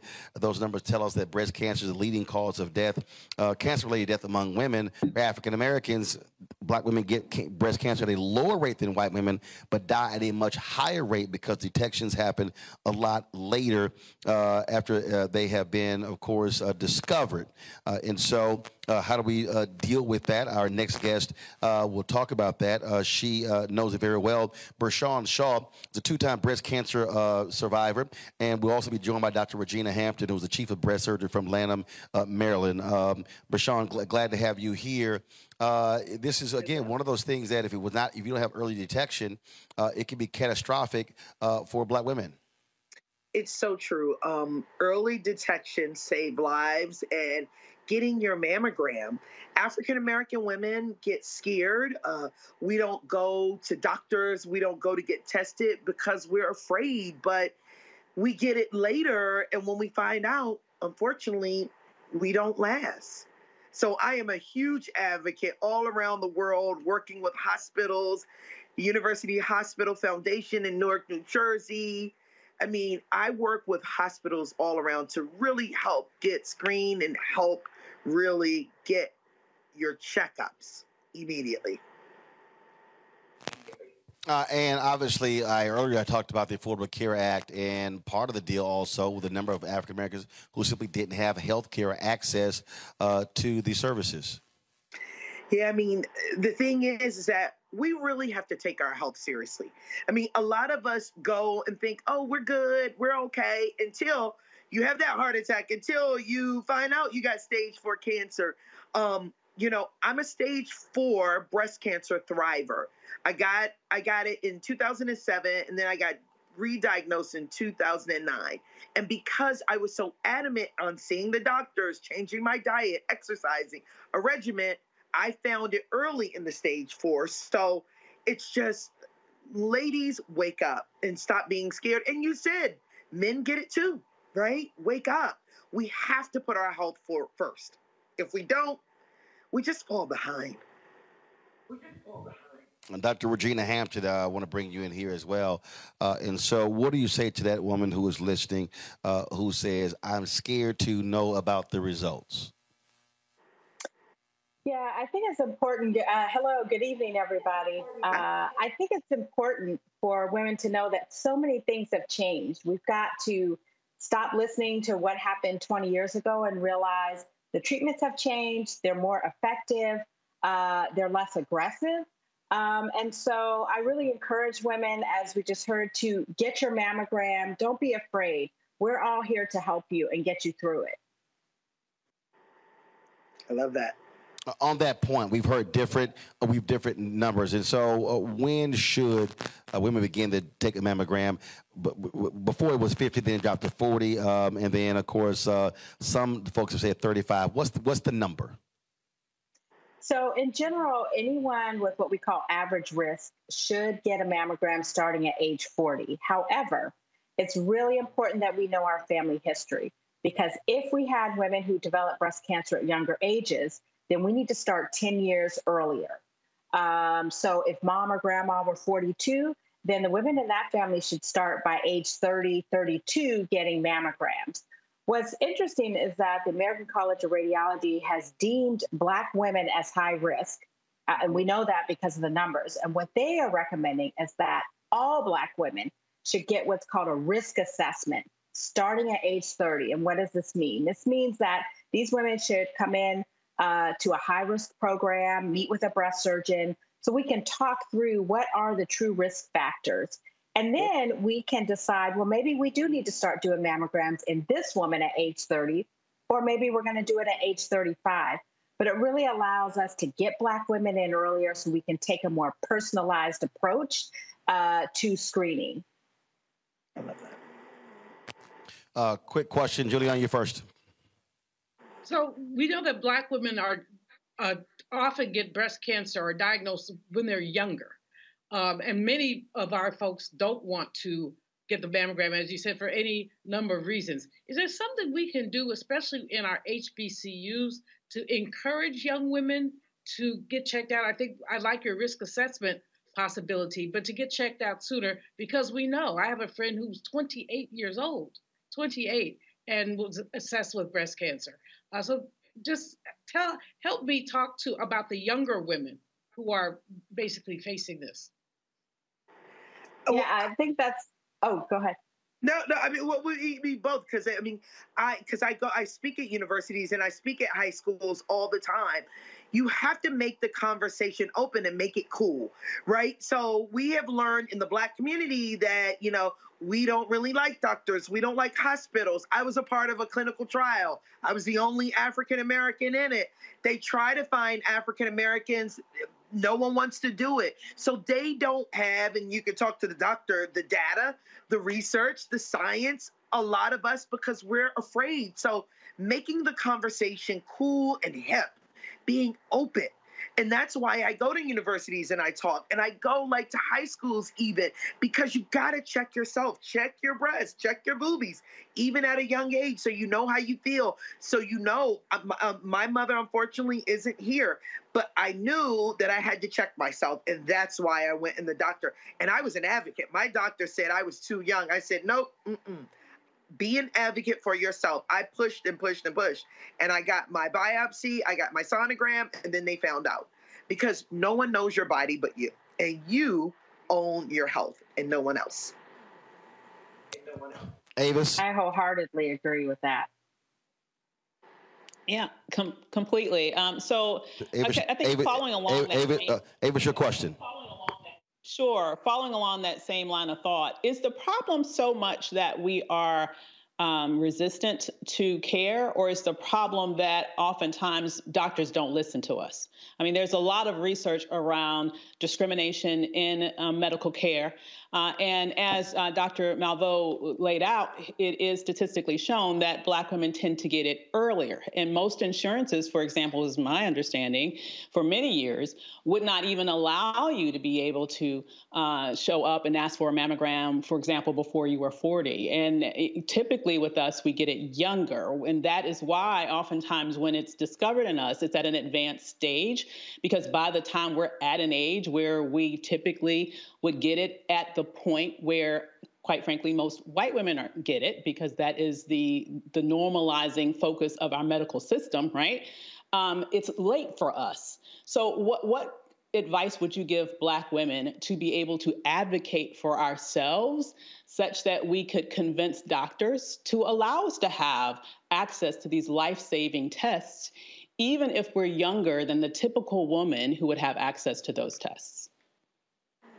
Yeah, I think you hit it on the head. I think we have to advocate for ourselves. So I look at it, and I'll, I'll say this to my patients and say, you know, you're looking good today. You know, you probably advocated for those shoes to be on sale. You advocated to, you know, get a, a, a deal in the grocery store. So I think we have to look at our body and our health in that same way. You know, we use our voice when we want to. Um, and so I think it's important that we as Black women, we just have to keep pushing. And if you're with a doctor uh, or a provider who's not listening to you, then go get a second opinion, go get a third opinion, until you get someone who really answers that question that you have, that lump that you have, that you know needs to be answered. So I think it's important. We really have to advocate. I think it is a problem. A lot of providers aren't aware of the statistics for Black women. They aren't aware that we get breast cancer at younger ages. And so I think that's where we as the consumers have to really uh, push them to know our statistics and to take action. Eugene. Uh, question, I guess my question is, uh, what can Black men do best to support Black women in this breast cancer fight? Yeah, I think, you know, I, I have to give the men credit. I've been able to work with some incredible families uh, and men who've just been there. So, you know, I think for men, it's tough. We realize that, you know, it's hard for you because you all want to be the ones to fix the problem.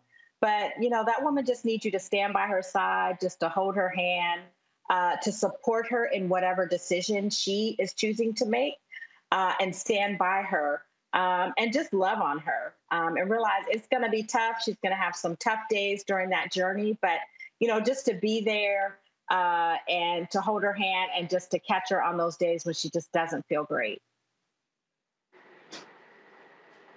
Dan. Bershawn, Doctor Hampton, we appreciate both of you joining us uh, on uh, today's show. Talk about breast cancer. Thank you so very much. Thank you. Thank, Thank you. you. Very good and informative. Very good. All right. Thanks a bunch. Let me also thank Julianne, uh, Eugene, and Avis for being on today's show as well. When we come back uh, to Statesboro, we'll talk to a panel here. We'll talk about uh, this election happening in Georgia, what's happening in this city. We'll talk turnout. We'll talk the issues that Black folks care about uh, as we, of course, count down to Election Day. Early voting still is happening in the state. In Texas, early voting is started today as well. Uh, and uh, also a reminder, uh, if you have folks who are in nursing homes uh, who cannot vote, Uh, cannot uh, physically go vote. Uh, they have to request an absentee ballot uh, by Friday. At, by Friday, the deadline is Friday, uh, and so you must uh, fill that form out and get it back by Friday. And so, uh, folks, please uh, check the election laws in your particular state to know what is required. And so, please do so to make sure that uh, all of our votes are counted. And we'll be right back on Roland Martin Unfiltered on the Black Star Network.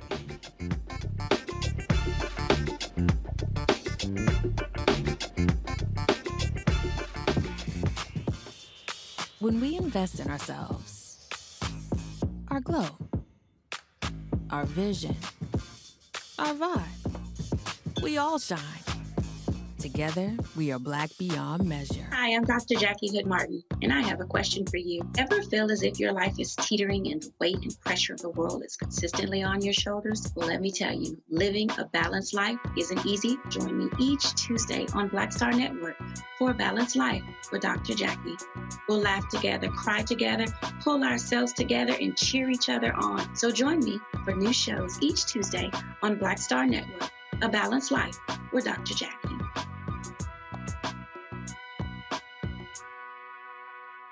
When we invest in ourselves, we all shine. Together, we are Black beyond measure. You know what's on the ballot. It's not just legislation and policies we believe in. It's democracy, our democracy.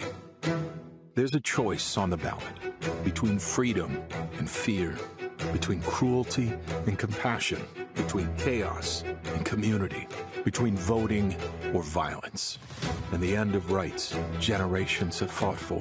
The extremists have a plan, a roadmap for a nation where your voice is silenced and your vote is a memory, where they count their votes and cast ours aside. That's why this year, this fight, this vote is so important. Register, engage, volunteer, fight back against the disinformation and despair, and most of all, vote, because your vote is all that stands between our future and theirs. Hatred on the streets, a horrific scene, a white nationalist rally that descended into deadly violence. White people are losing their damn minds. As an angry pro-Trump mob storms the U S Capitol, we've seen shooting. We're about to see the rise of what I call white minority resistance.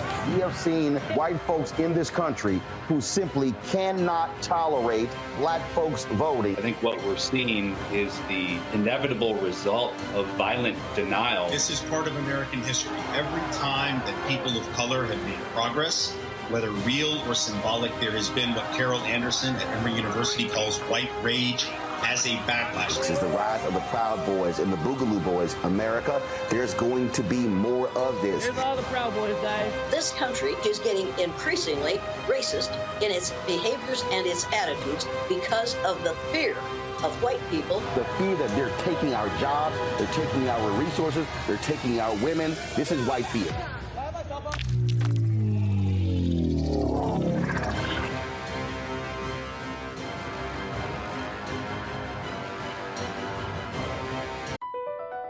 B P added more than seventy billion dollars to the U S economy in twenty twenty-two by making investments from coast to coast. Investments like building charging hubs for fleets of electric buses in California and starting up new infrastructure in the Gulf of Mexico. It's and, not or. See what doing both means for energy nationwide at bp.com slash investing in America.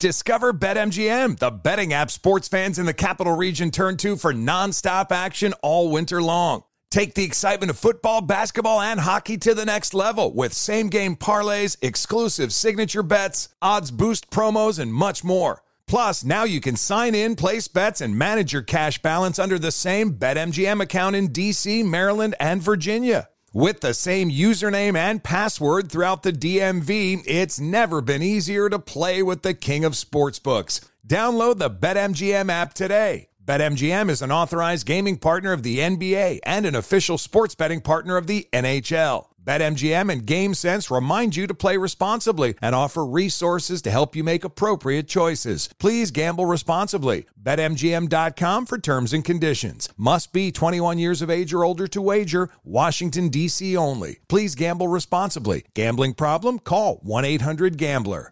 Welcome to five hundred Greatest Songs, a podcast based on Rolling Stone's hugely popular, influential, and sometimes controversial list. I'm Brittany Spanos. And I'm Rob Sheffield. We're here to shed light on the greatest songs ever made and discover what makes them so great. From classics like Fleetwood Mac's Dreams to The Ronettes' Be My Baby, and modern-day classics like The Killers' Mister Brightside. Listen to Rolling Stone's five hundred Greatest Songs on the iHeartRadio app, Apple Podcasts, or wherever you get your podcasts. There's plenty to celebrate in March and ex-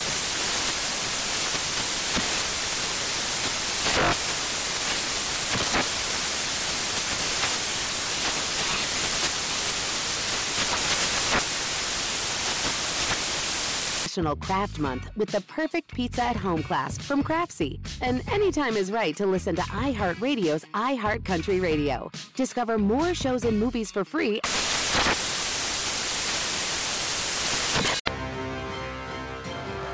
I am on screen, and I am representing what a black man is to the entire world that's gonna see this. And this might be the only black man, a representation of a black man that they see. Right. So I am responsible, right, for how they see black men. And it's my responsibility to, if I am not playing an upstanding, honorable, of someone with a strong principle and moral core, to make sure that this character is so specific, right, that it is him, not black men. And I wish that more actors would realize how important uh, their position is as an actor, as an actor of color, playing people of color on screen. Because there are people that see us all over the world in, in, in these different right. images that we portray. And not everyone knows black people to know. Yes. That's not all.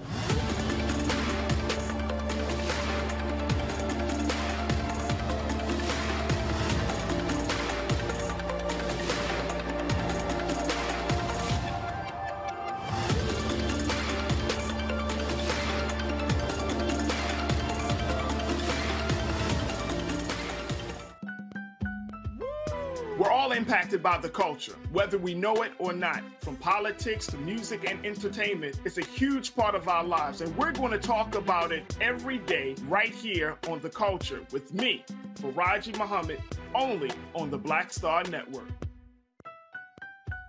On the next Get Wealthy with me, Deborah Owens, America's Wealth Coach, Black women are starting businesses at the fastest rate than any other segment. However, finding the funding to build them is challenging. On our next Get Wealthy, we're going to talk with author Catherine Finney, who wrote the book, Build the Damn Thing. And she's going to be sharing exactly what we need to do to achieve success in spite of the odds. As an entrepreneur of color, it's first, you know, building your personal advisory board. I think that's one of the things that's helped me the most. The personal advisory board of the people who are in the business of you, you personally, and want to see you succeed. That's right here on Get Wealthy, only on Black Star Network. Pull up a chair, take your seat. The Black Tape with me, Doctor Greg Carr, here on the Black Star Network. Every week, we'll take a deeper dive into the world we're living in. Join the conversation only on the Black Star Network. Hey, I'm Amber Stevens-West. I'm Avery Sunshine. So this is Roger Bow. I got a message for Roland Mascot. Oh, I'm sorry, Ascot Martin. Buddy, you're supposed to be hooking me up with some of these mascots. I'm sorry, ascots that you claim to wear. Where's mine, buddy? Where's mine? That's all I got to say to you, okay? Mascot, goodbye. Hi, this is Essence Atkins, and you're watching Roland Martin Unfiltered.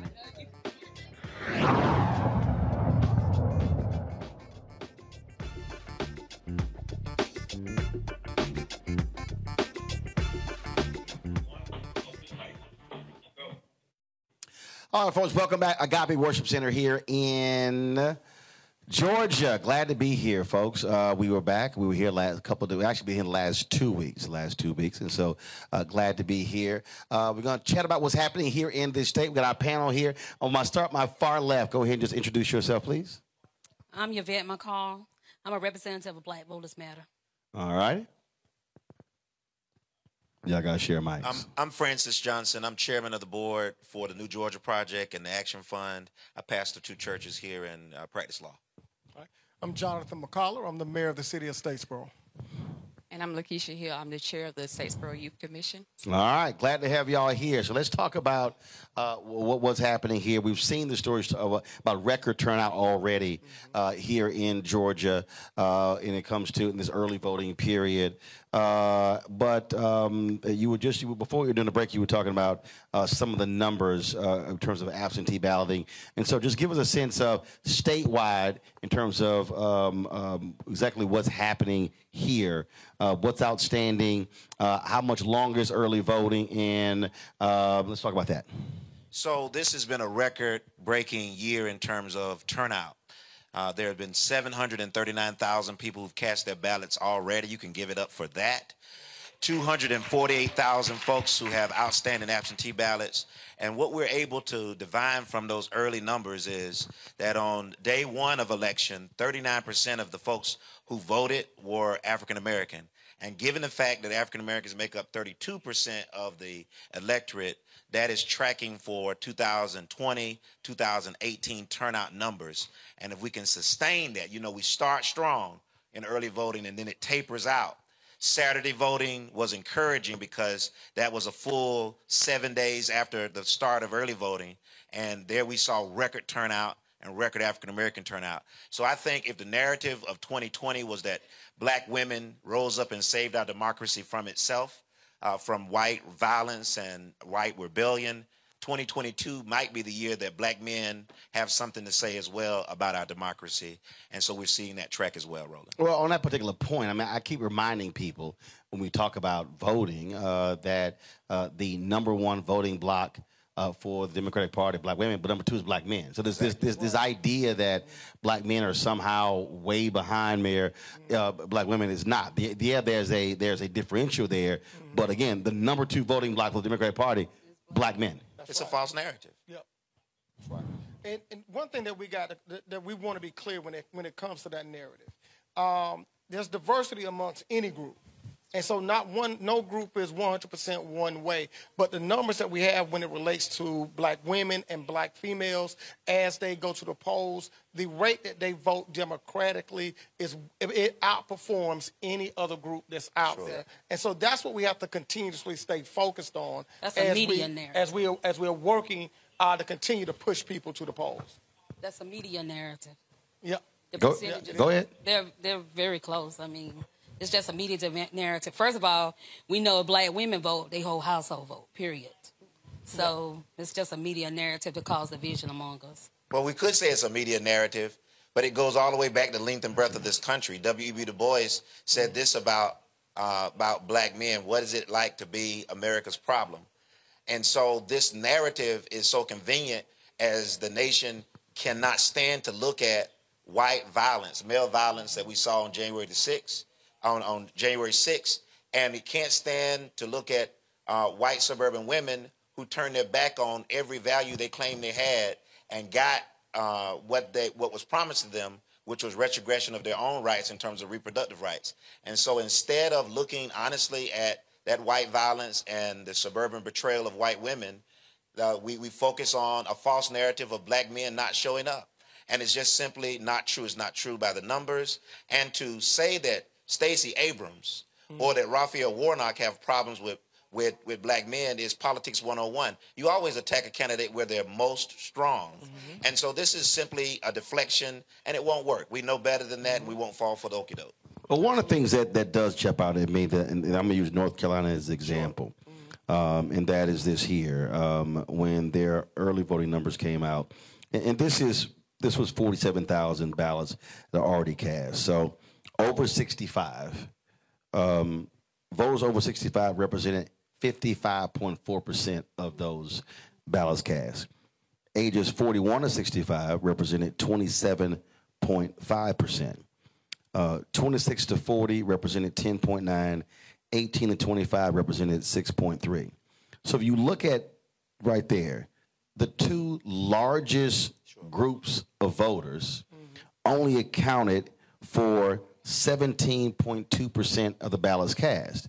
And the thing that I consistently say to millennials and Gen Zs, you can't whine and complain about why boomers are in control, why they're being elected, if you're not voting your numbers. You, you, you are literally allowing Gen X, baby boomers, and others to decide who's in office. I mean, the the math is the math, exactly. uh, and so uh, just just share your thoughts about that. Again, uh, you know, having conversations or trying to get folks who are eighteen to forty to understand, you literally have the numerical numbers where you can determine elections, yes, but you don't vote.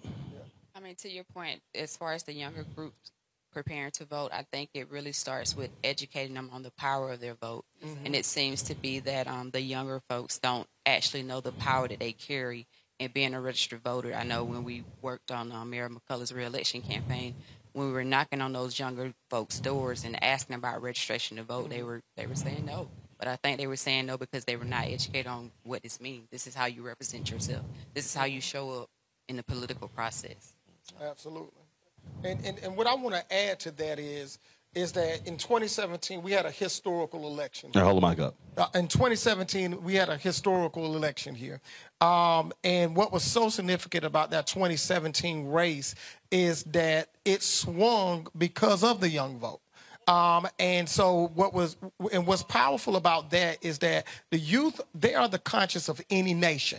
And if the youth are showing up to the polls in mass numbers, that corrects the, the trajectory that any nation is on. And if there was ever a time that we needed young people to come to the polls, it is now. And, and, we, and we jokingly say this is about democracy. No, this is about America, because what we saw on January the sixth was a real live coup d'etat attempt by a sitting president. And we have to be able to say that out loud. We're in a political climate where we can't even say what our lying eyes showed us on January the sixth. Well, some so, of us can't. I can say yes, whatever I want. There you, there you go. I, I said the day it happened, so I didn't care. Yes, exactly, exactly. But, but, but I say all of that to say is that it was young people in twenty twenty. It was people of color. It was women. It was us building a coalition that righted the wrong when America was going in a direction that we did not need to go. And we must understand the power that we have and be willing to exercise that power if we're not, if we're going to, if we're going to save our country and especially the state of Georgia. And I want to say this about the state of Georgia. Mm-hmm. um, we should shudder at the idea. Deal That's right. That's that right. We are a camel's hair away right. from Herschel Walker representing us for the next six years. That's right. We should be very afraid. And that's where we are right now. So we can't afford to sit out. We need everybody to come to the polls because running a football and running government are two entirely different things. Well, wait a minute. Don't leave out Brian Kemp now. Because the potential is what you talk about in terms of the mm-hmm. disaster of Herschel Walker. Mm-hmm. But we know the actuality of, of Brian Kemp, Kemp. as mm-hmm. Secretary of State. That's All right. you got to do is talk to the Quitman ten plus two. Mm-hmm. All you got to talk to is Olivia Pearson, who we prosecuted three times. We were on those cases, and we mm-hmm. know the, the the devastation he did in terms of suppressing the vote. Mm-hmm. I showed up with Stacey Abrams with forty thousand registration applications only to hear him say he didn't have time to process them. And then four years as governor right. where the man didn't even know what COVID was mm-hmm. and didn't know you can get it contagiously mm-hmm. uh, as an airborne disease. His slow response cost millions uh, to the state in terms of our economics. When it comes to real life, his failure to expand Medicaid mm-hmm. has cost the lives of more than twelve thousand Georgians. That's so Herschel is a disaster waiting. If we can stop him, Brian Kemp is a disaster in office right now. So for me, the Medicaid expansion is very personal because I had a sister who passed in twenty nineteen. I feel like she passed prematurely.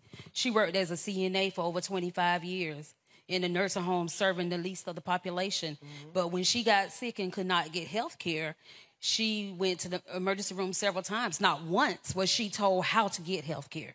She was told you need to see a cardiologist.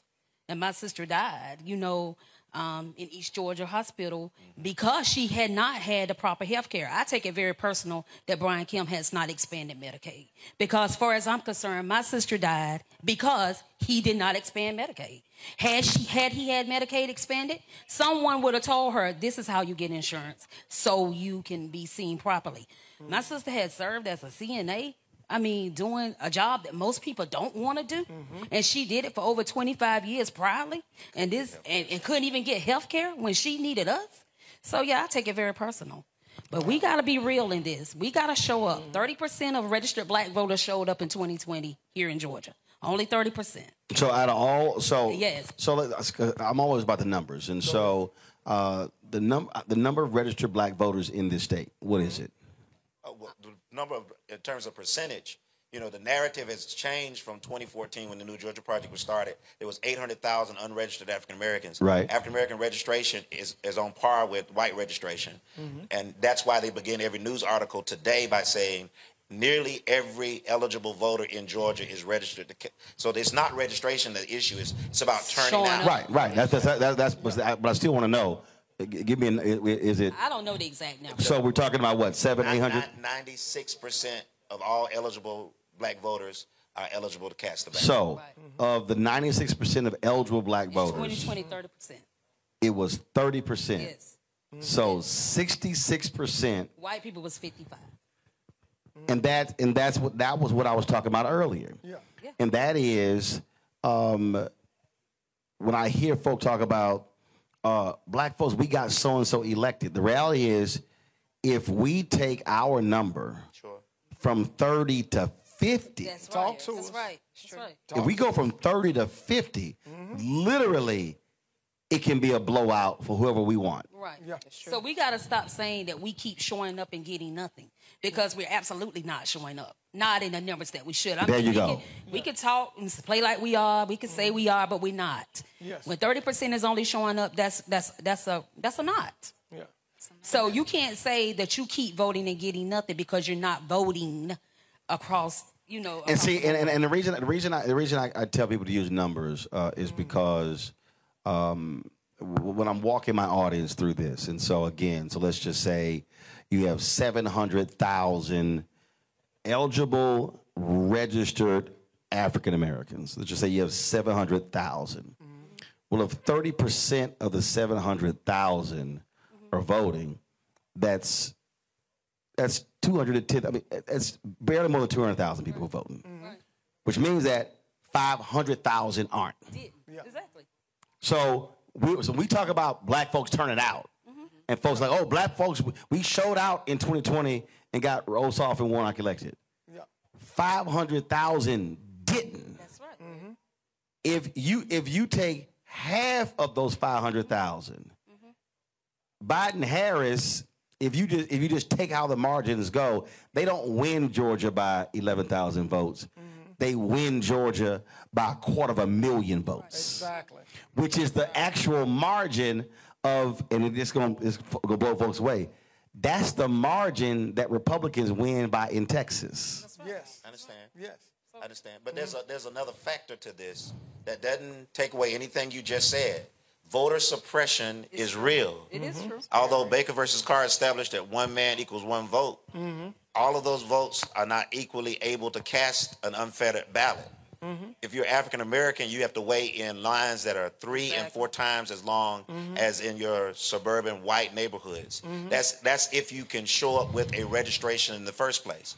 Right. Ethnic sounding names, my wife's name, for example, Doctor Mika Williams hyphen Johnson. Mm-hmm. Somebody types that into the registration database incorrectly, not by any fault of hers. She might have completed her registration correctly. Mm-hmm. it, it, it now punches her out and sends her a list of maybe thirteen things that could be wrong. You figured out, show up one day and get it straight. Beyond those pieces, which, which are just technical within the system, by the way, we also have fifteen different elections going on at any given time in March for judges, uh, a primary, a runoff, a November election, et cetera. Mm-hmm. We do this to confuse voters on purpose. Mm-hmm. And then when you add the Uh, the, the very draconian me uh, measures that are in Senate Bill two oh two, which says, although we're going to make the lines longer and make it difficult for you to have gotten in the line in the first place, mm-hmm. if somebody offers you a drink of water, that becomes a felony. Mm-hmm. And so when you subtract the number of people who are held in pretrial detention, mm-hmm. when you track, subtract the number of people who attend H B C Us but can't use their H B C U I D to vote, although they go to a school in this state, mm-hmm. and, and you can use a gun registration card to vote, when you layer on all those efforts of voter suppression every day, telling black men, telling black women that your communities don't matter because we don't see the kind of investment you put in during your administration, mm-hmm. it's no wonder that as many people who are showing up supporting right. this democracy are even doing it in the first place. So hold, I'm going to take a break. When we come back, I want to pick up on that, but also uh, I want to talk about uh, in terms of um, what, how we how we continue to mobilize and organize after the election, because I think part of the frustration, we talk about young voters and others, and I, I do this all around the country, I'm trying to explain to people that the election is the end of one process, and it's the beginning of another. And so uh, we'll do that, folks. Again, we're here uh, at New Agape, uh, at Agape Worship Center. Uh, folks, uh, be sure, again, I see your comments. Uh, be sure to hit the like button if you are watching on YouTube, on Facebook, on Twitch, on Instagram, on the Black Star Network app as well. Uh, and we'll be right back.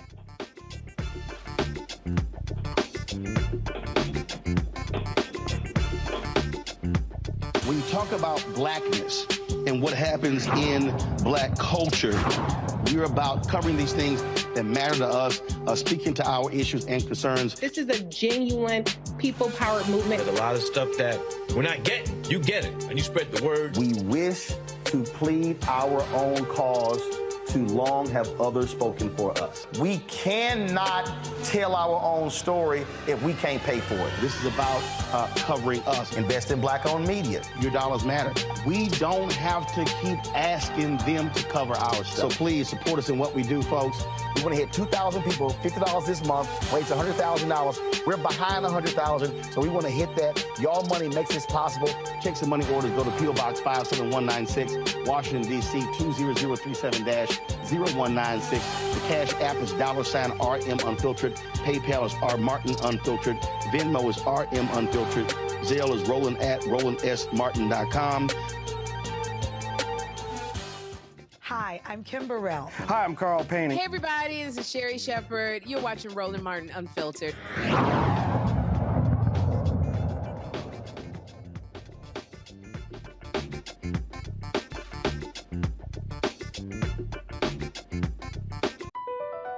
B P added more than seventy billion dollars to the U S economy in twenty twenty-two.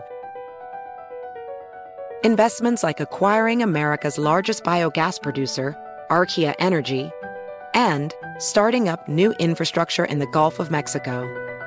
It's and, not or. See what doing both means for energy nationwide at bp.com slash investing in America. Discover BetMGM, the betting app sports fans in the capital region turn to for nonstop action all winter long. Take the excitement of football, basketball, and hockey to the next level with same-game parlays, exclusive signature bets, odds boost promos, and much more. Plus, now you can sign in, place bets, and manage your cash balance under the same BetMGM account in D C, Maryland, and Virginia. With the same username and password throughout the D M V, it's never been easier to play with the king of sportsbooks. Download the BetMGM app today. BetMGM is an authorized gaming partner of the N B A and an official sports betting partner of the N H L. BetMGM and GameSense remind you to play responsibly and offer resources to help you make appropriate choices. Please gamble responsibly. Bet M G M dot com for terms and conditions. Must be twenty-one years of age or older to wager. Washington, D C only. Please gamble responsibly. Gambling problem? Call one eight hundred gambler. Welcome to five hundred Greatest Songs, a podcast based on Rolling Stone's hugely popular, influential, and sometimes controversial list. I'm Brittany Spanos. And I'm Rob Sheffield. We're here to shed light on the greatest songs ever made and discover what makes them so great. From classics like Fleetwood Mac's Dreams to The Ronettes' Be My Baby, and modern day classics like The Killers' Mister Brightside. Listen to Rolling Stone's five hundred Greatest Songs on the iHeartRadio app, Apple Podcasts, or wherever you get your podcasts. There's plenty to celebrate in March and National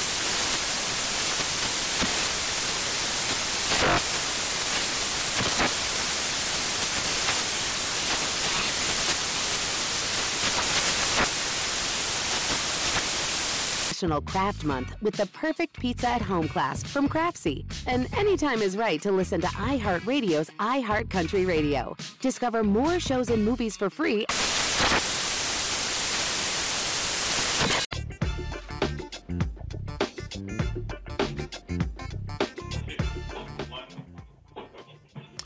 All right, folks, welcome back. Statesboro, Georgia, glad to be here. Uh, and, of course, uh, it is election time. Uh, we are fifteen days away. And, of course, but early voting has already started, not just here in this state, but in other states as well. Uh, more than eight million people have already cast ballots uh, across the country.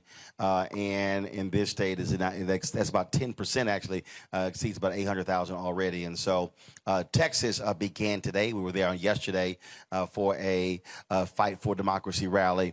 Uh, sponsored by the N double A C P, uh, Black Voters Matter, and several other organizations as well. Uh, and so uh, we will be uh, in Swainsboro, going back to Swainsboro tomorrow. Uh, they made it clear they wanted us to come back. We were just there two weeks ago. Uh, and so uh, they were like, look, we got four hundred folks ready to pack the house, and we look forward to being there tomorrow. Uh, and so I cannot wait.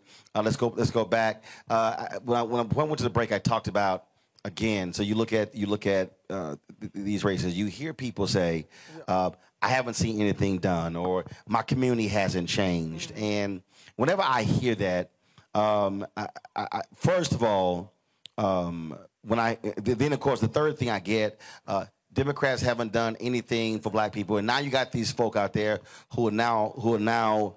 who play the games of, okay, what specifically have they done?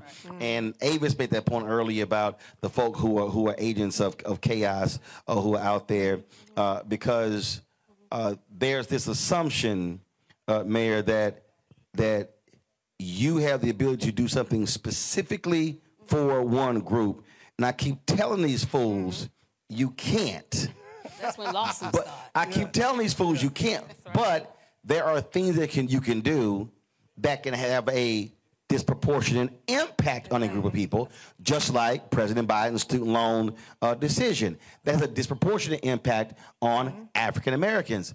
But again, you got these clueless people who just and they uh, they they tweet, they yell, holler, scream, do videos, and they say nothing has been specifically done. Like they're running around saying we need a black specific hate crime law, and I keep telling them you can't you, you you can't have it. well, well, this this is this is this is evidence of not just African Americans, people of color, disenfranchised people not understanding power dynamics. Exactly. Right? Um, nobody goes in and says, we want a law that's specifically for white people, right? Exactly. And so when you are elected, you are elected to govern all of people. And so when I ran to be mayor of the city of Statesboro, I wasn't running to be the best black mayor. What I said is I'm going to be the best mayor, period. That was the end of the line. But because our communities have been left behind for so long that, and they don't see the return on the investment on their vote because they have not held those individuals that they put in office accountable. And I'm going to tell you right here on Grady Street, a uh, childhood friend of mine, Vance Key, um, I had been in office two, out, uh, two years, and I knew what we had coming down the pipeline. And he said something that was very powerful. He said, you got to give the people something that they can see. And so what we did locally is that we took two parks that was that's located on the historic, mostly African-American sides of the city. We rebuilt those parks. That was something that they could see. But beyond that, in twenty twenty, uh, with the election of three women, this is the first time this has ever happened in our community as uh, council women. Uh, Councilmember Paulette Shavers, Sherry Barr, and Councilmember Venus Mack. We passed the equity package. And in this equity package, we carved out twenty percent of all contracts that go out into the community to be specifically for female and minority-owned business owners. And what did this do? This allowed us the opportunity to trap more dollars within our community, put more people to work within our community, and get quality products. And so right now, the parks that our kids are playing in right now, right down the street, twenty-nine percent of that contract work went to people of color and to women. Uh, when we're looking at the remodeling of our city hall, we're looking at about thirty percent of that going to people of color and to women. We have to be very specific and understand how policy works and understand that we can do business too. And we can do great things. And, and I want to say this, and I'm going to close it out. This is important for us to understand why funding needs to get to the local level.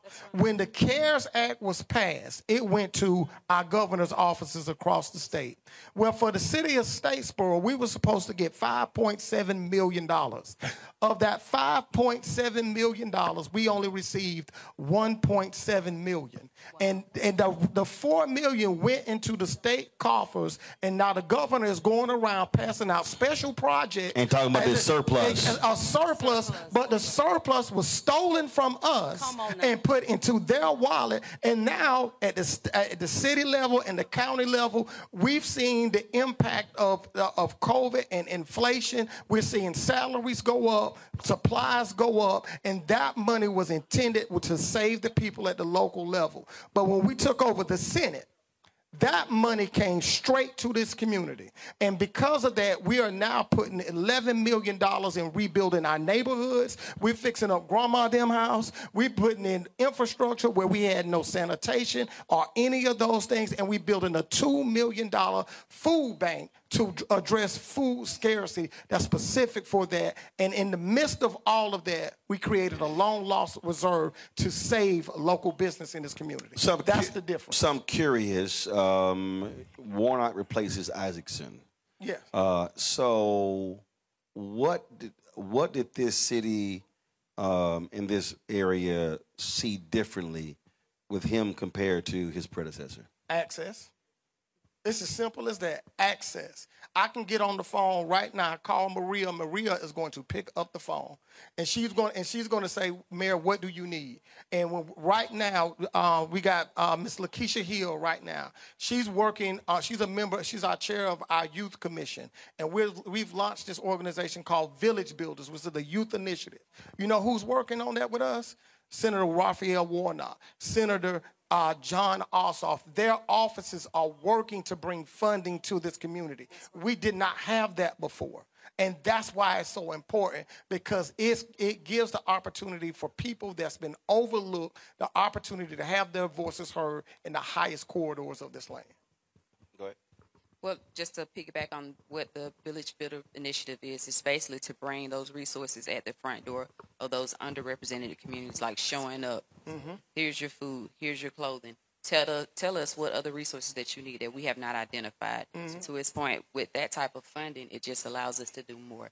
It allows us to be visible. It allows us to mm-hmm. educate those those underrepresented communities about voting, about the resources that are, that are poured into your community when you get out and vote. Yeah. See, that, that point about access, um, I, I I really do laugh at the clue. I do laugh at them, and they get mad because I laugh. I will literally hit them with a laughing emoji on on Twitter uh, or my YouTube channel. When they, they, so they'll start, oh, you you trying to get black people to vote Democrat? You're a Democratic shield, and I start with the most basic thing. Okay, you claim you like, especially the people who yell reparations. Every time they do, I tell them, can you show me one Republican? Yes, support Republicans. One. I ain't asking you for two. Show me one that agrees with you. Take your time, I'll wait. And so what I explain to people who yell, holler, and scream, well, oh, they, they both agree with reparations, just not for black people. Well, this but, country is engaged oh, in thirteen rounds of reparations absolutely. For everybody else except for black people. Well, but also, but under also, Republican administrations, by the oh, way. Oh, absolutely. But but the thing that I walk people through is you can sit on Twitter or Facebook and YouTube, and you can sit in these platforms and yell, holler, and scream. Mm. But politics is not about the folk who complain mm-hmm. but don't actually engage. Mm-hmm. And so the first rule of politics is, can I call somebody? Mm-hmm. Can I reach somebody? Can I can I can I get a meeting? Can I get access to then to then get what I want? Yes. And so what I'm what I try to walk people through is to understand that when we're talking about voting, like like all, all the tangible folks, sure. no politician can give you a tangible if they don't win. That's exactly. Right. Exactly. I mean, and then after they win, they still have to get other folk to go along with the vote, mm-hmm. which means we now have to be there at City Hall, at school board meeting, mm-hmm. at county meeting, at the legislature, in the halls of Congress, mm-hmm. pushing to actually get it done. Sure. And, and and that to me is that's why I keep saying we, we got to have Schoolhouse Rock two point oh, three point oh, because there's a bunch of folk who literally have no clue how this thing works. Yeah. Well, that's exactly how I feel about. I mean, that's one of the things that tug at my heart. We need. Um, I would like to see voters' education, mm-hmm. like True. on the ground level, get, glad, grad, grassroots, because I think just what you're just saying, they simply just don't know. Mm-hmm. Um, you know how politics work, and they don't understand. That, um, like you say, you got to be in the room to get what you want. Didn't Obama say something like, tell me what you want, you tell me what, whatever? So I think that's what we got to realize. We need some voters' education that's grassroots. But I have a question for Mayor McCalla. Uh-oh. Did you say that how much money was stolen from Bullock County? Stole from Bullock? Oh, oh, they were supposed to get five point seven million dollars, got one point seven. We were supposed to receive five point seven million dollars. We received one point seven million. So we have county million. commissioners mm-hmm. that actively support Brian Kemp after he did not give us our money. Okay, I just yeah. want to make sure. And, and, and we have to understand why that's important, especially right now. Right now, there's real conversations, not just in Statesboro, not just in Bullock County, but across the state, where we're struggling to look at our budgets because we can't predict inflation. We don't know when the wages are going to stop going up. And wages are the biggest part of any governing body's budget. And with that being said, we're seeing these wages go up. We still have to figure out how do we provide the services to this community. And what that money would have allowed us to do, it would have allowed us to be able to pay our public safety officers right. more funding. It would have allowed us to be able to cushion some of the projects that we have going, and it would have been able to, it would have been able to allow us to maintain our workforce the way that we want to. Um, but I will say this. Um, the one thing that we are extremely fortunate about is that we got great administrators here. Uh, and so we're, we're in a surplus financially. Financially, the city has never been better. But with that being said, we have to be extremely pointed about what dime we spend on what. And we have to reprioritize about the things that we believe are important. And the one thing that I'm super proud of this administration, myself and those women that came on in twenty nineteen, is that they said they're going to put the people first. And so we are investing into people in this community, those that are most vulnerable, those that are employees, those that are business owners. And because of that, we've seen the largest economic growth and the most engaged populace that we've seen in a long time in this community. See, the, the, the, the thing on, and I guess for me, the, the reason I just completely look at this differently from a lot of different people, because I had parents who were members of a civic club. They were, they were, they were founders of a civic club. Mm-hmm. And so I saw at seven, eight, nine, ten what it looked like when they were like, well, we want to get new streets, new sidewalks, mm-hmm. new street lights, new sewer system, get the senior citizens, uh, the old firehouse turned to a senior citizen center, have the parks refurbished, and what that meant. I remember going before and testifying before the city council, ninth, tenth grade. Mm-hmm. And so what, what I keep trying to explain to a lot of our people, you can't just say, I voted, I, I'm good, now what you gonna do? Yeah. No, you literally mm-hmm. have to be engaged in the process. So do you do you think that one of the one of the one of the biggest mistakes that we make is that we put so much energy mm-hmm. yeah. mobilizing and organizing around the election, mm-hmm. but disappears November ninth? But I don't know if that's true. When I consider what partners like Black Voters Matter, they're about power building three sixty-five. We have mm-hmm. we had eighteen offices across the state. The New Georgia Project, five hundred employees. Out canvassing three sixty-five, building black power everywhere. But see, but, but, but, but, but, but, here, but here's why I'm, why I'm explaining that. Yes, the, your two organizations, organizations are doing that, mm. but I'm talking about, I'm going even more granular. Sure. I, I'm, I'm, talking, I'm talking about literally down to the street, sure.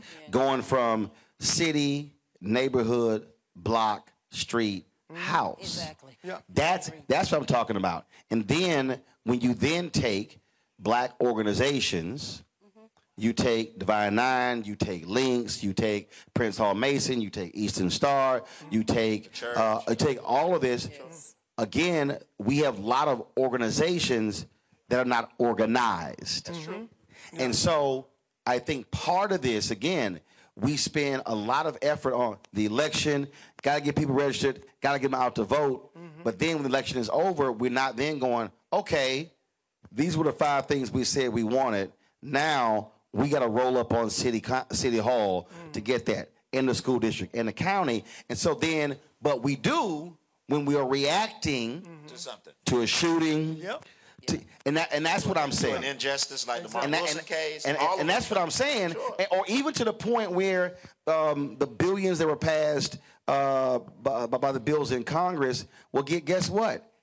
It co- communities have to then say, well, this is what we want built. Right. And a lot of times we're not putting in our request yeah. when that money gets passed. Then we go, well, we didn't get none of it because we also didn't put in a request. Well, we just have to be clear that the status, the status quo supports the other side, supports the white community. So Mayor Collar, uh, McCalla doesn't have to do anything, and that community is going to be enriched. Here's, here's two reasons. One, because regardless of who's elected on the county commission, on the board of education, or the city council, you can't raise the millage rate. And that benefits the de facto property owners, which are disproportionately white in our community. And as long as you don't do that, they'll let you get elected. The second thing you do is you raise user fees, which is a regressive form of tax mm-hmm. that burdens the poorest people. Mm-hmm. So while you say you have a surplus, you really haven't funded government to the tune that needs to be funded because you don't mm-hmm. want to tax white, wealthy landowners who want to keep their source of wealth. That's the first thing. Let's just be honest about that. And secondly, as long as you don't touch your judiciary, they don't care if you hold an office. And so our judiciary is as white as it's always been. Every single office, every single judge, every single prosecutor in a, dis- in a district that is made up of forty percent black is all white. They don't even have a janitor down there who is black. And so it's got to reach into those places, into their pocketbooks, to pay for our futures, just like our past that's paid for their right now. And it's got to reach into who decides what laws are going to be enforced and what laws are going to be bypassed.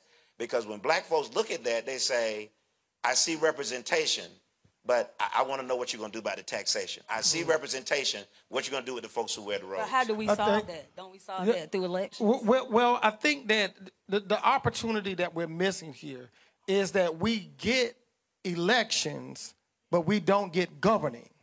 That's the thing that we're missing. That's, and, that's, and that's, you know, uh, and, and I'm going to be truthful. You know, when it comes to campaigning twenty seventeen, twenty twenty-one, I was extremely fortunate.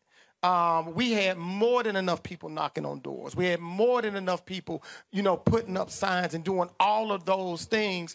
But a week after we won, I felt alone. Mm. Um, and it was, and it was like, you know, I'm saying how I meant it. Yeah, and and that's because I could call a group of people and they're going to show up, five, ten, fifteen people, but the governing piece, right. yes. that's the piece where we need, and the way and that that's, we, that's and, what I'm talking, and, and, and, that, and that's what I'm talking yeah. about. Go ahead. Yeah, and, and so and so the caveat that we did uh, was this: is that we introduced commissions. We turned those people that was knocking on doors. No, you a member of the commission now. Ain't that right, Keisha? That's I right.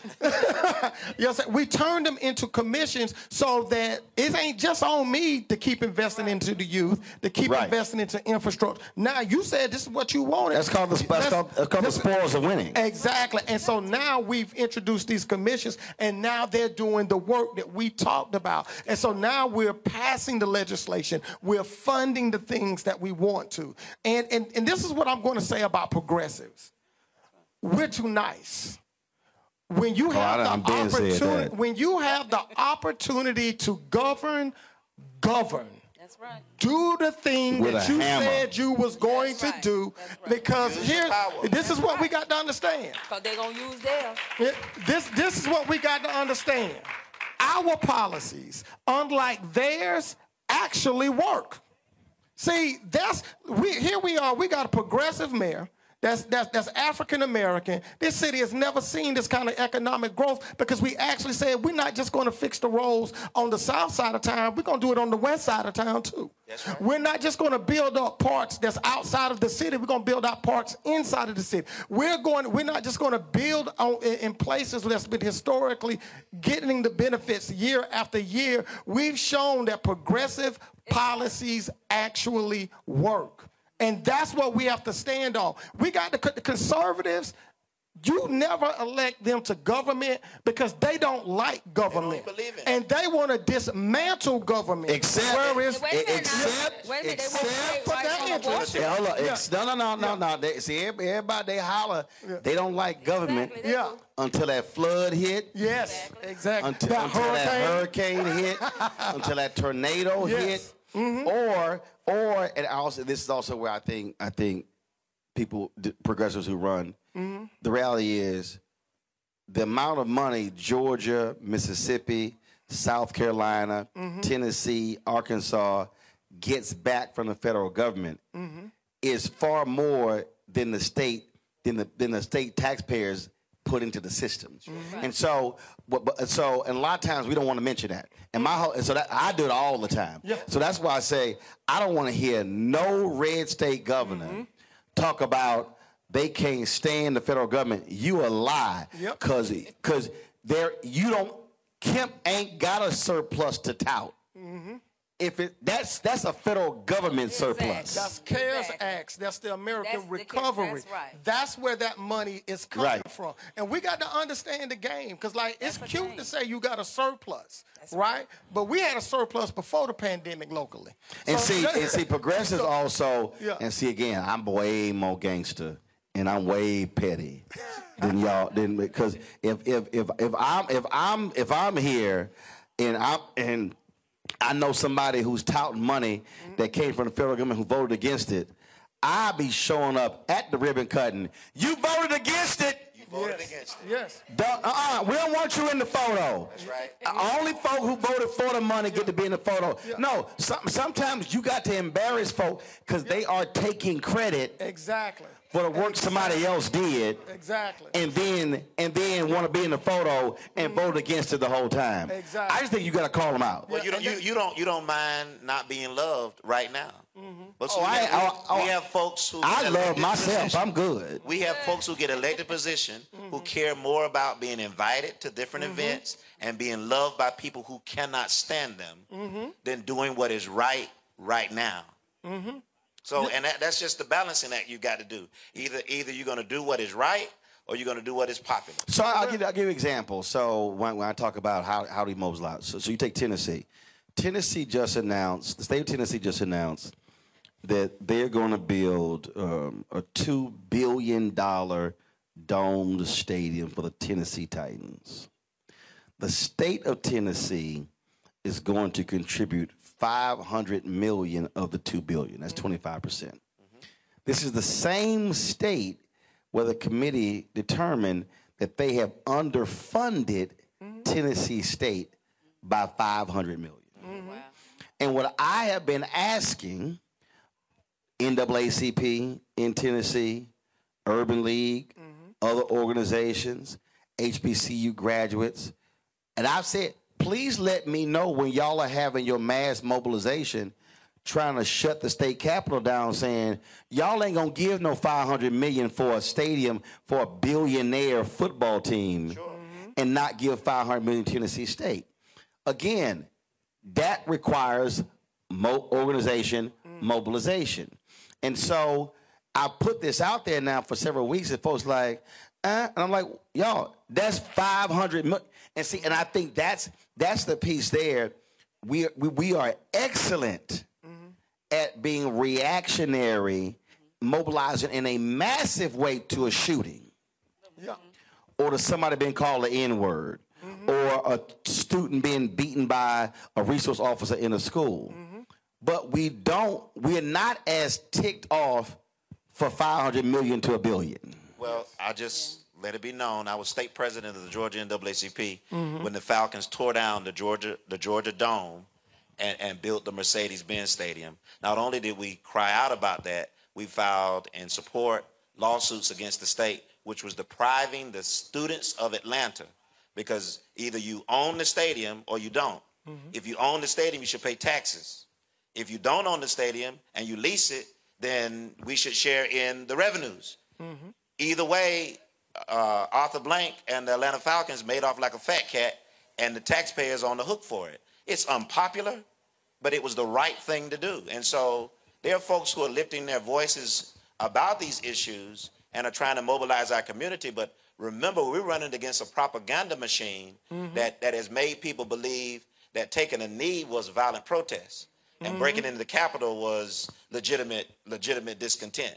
And so when you are running headlong against a machine like that, where you're, we're trying to dismiss church so uh, with enough time for folks to see the Falcons lose again, um, it, it be, that's the organizing force that we're organizing against. But we won't stop. Those of us who believe in freedom cannot rest until it comes. And, and I want to say this right here. This, this is what we don't need to think of either or terms. Right.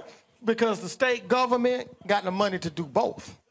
We have to be very clear about that. When, when, no, we're gonna we're gonna build a stadium, but we're gonna also fund Tennessee State too, no, because they. Can we manage... start with what the Constitution yeah. actually says the government yeah. should do? Oh yeah, and absolutely. Funding yeah. a stadium for a billionaire is not yeah. in those enumerations. Oh, yeah. Precisely. Oh yeah, absolutely, absolutely. But providing for the yeah. common defense, yeah. promoting the general welfare. Ex exactly. Those are things that are listed there. Yeah, I exactly. think I see what yeah. Mira McCall yeah. is saying. Yeah, we, we, we're it's saying not going to stop. So you but gotta but, you but, gotta say do both. Yeah, exactly. It's not gonna stop. That's what we have to be clear on. It's not a zero-sum exactly. game. You know what I'm saying? And, and let's look locally. You know what I'm saying? I can work on the Blue Mile and build up crosstown too.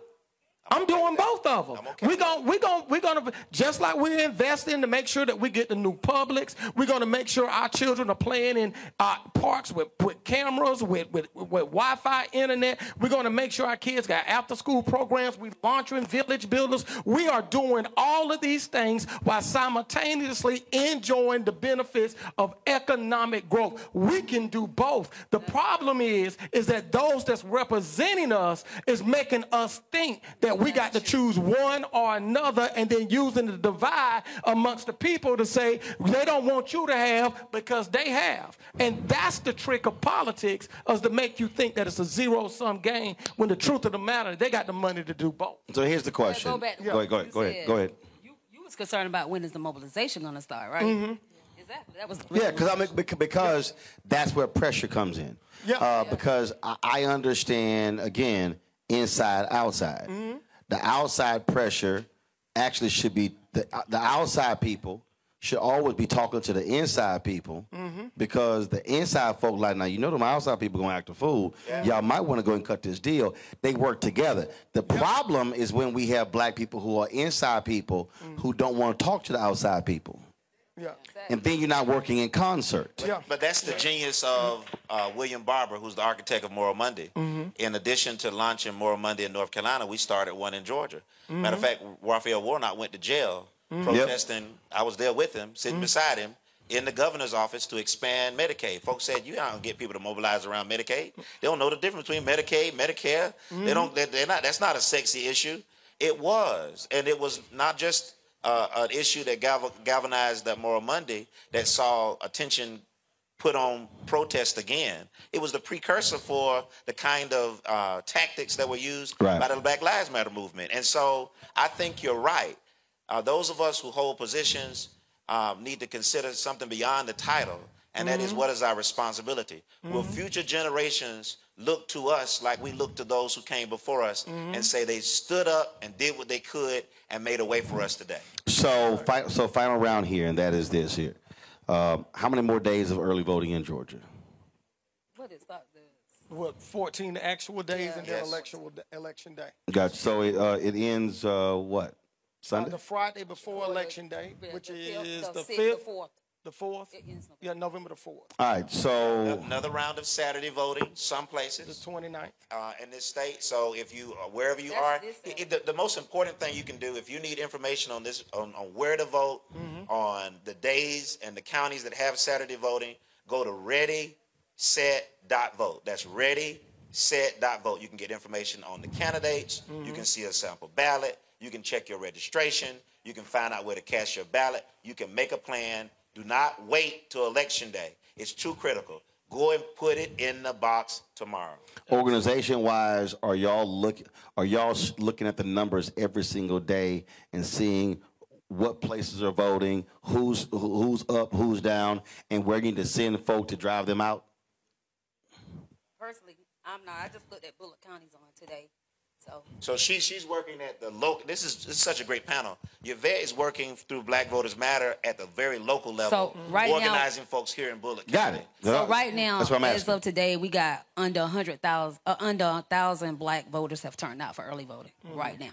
So we just gotta say get to the and where where here in Bullock County. And how many how many eligible Black voters you have in Bullock County? I think it's like eleven thousand maybe. What is the number? It's in and around eleven to twelve thousand. Yeah. So so ten percent of your eligible Black voters mm-hmm. have, have, have voted. Yeah. I mean, and that's the information I got today. So got that it. May not include the ones. I got that, it. And listen, that's that I don't I want folks to be energized because eleven percent of the electorate across the board has voted. Yeah. So if it's ten percent here in Bullock County, right. it's tracking. We also remember that seventy percent of the eligible Black voters live in Metro Atlanta. Right. Yeah. Right. And I mean, that shouldn't be understated. And the eighteen to twenty-nine population is under six percent right now. So we definitely need y'all to get out and vote. And, and again, that's why, that's the reason I'm asking the questions, why I want the data. Uh, so again, repeat that again. So you said under six percent. Under, so of, of eighteen to twenty-nine voters, yes. under six percent. Right, mm-hmm. right, right, right. Which means that the work of the eleven, so of the eleven thousand, mm-hmm. that's what eleven thousand out of that. No, no, no, that's what just in general of the uh, people who have voted early so far. Mm-hmm. Got it. Under, you know, so, so for folk out there, uh, again, going back to what I showed in North Carolina, we should be having if, if you Black and you forty and under, folks should be pressing them, right. Right. getting out to vote because again, that's also the largest group of actual voters today. Go ahead.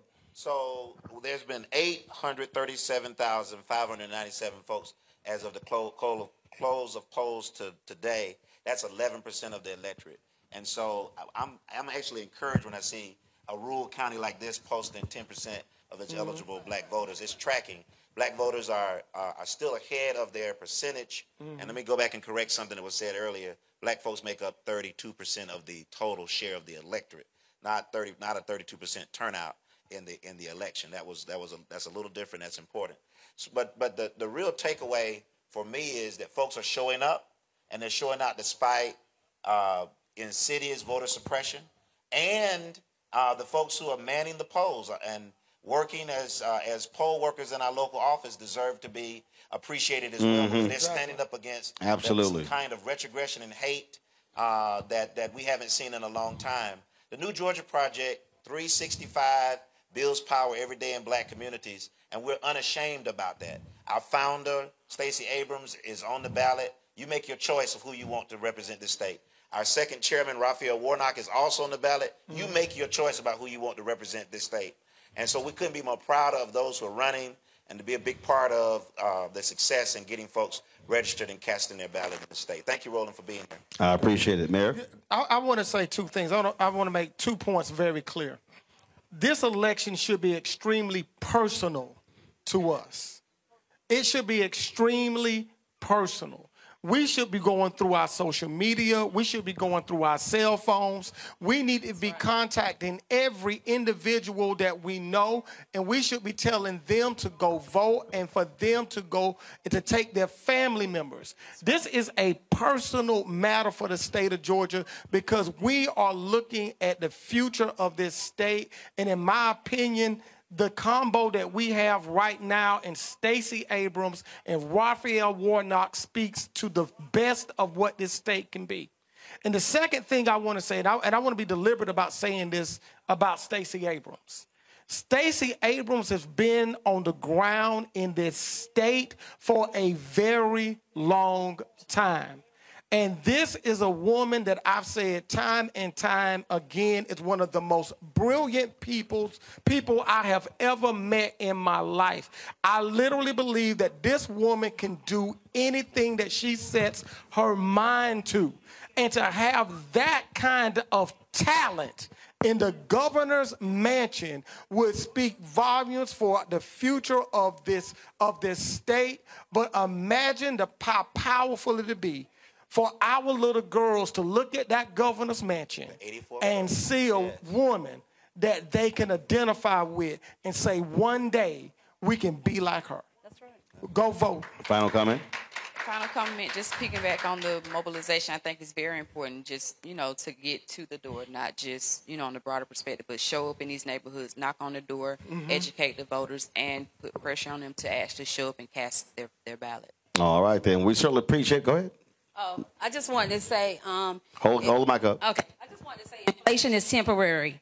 We know inflation is going on. We know that corporate profits are driving inflation. Over fifty percent, fifty percent of these products fifty percent that you're paying all this extra from is going to corporate um, profits. Biden didn't create prop, uh, inflation, but your rights are on the ballot. Your rights are on the ballot. It, you know, inflation is temporary, but your rights are on the ballot. One of the reasons why we wanted to uh, to come to places like Statesboro and Swainsboro and Savannah, uh, and of course in twenty twenty we were in Albany and other places, yeah. uh, is because typically what happens in, in these uh, elections, so much emphasis obviously is put on metro areas. Sure. But one of the reasons why Uh, Republicans have won in places like Texas and others is that they've actually run up huge vote totals in a collection of small areas. That's right. And so what then happens is that negates your large metro areas.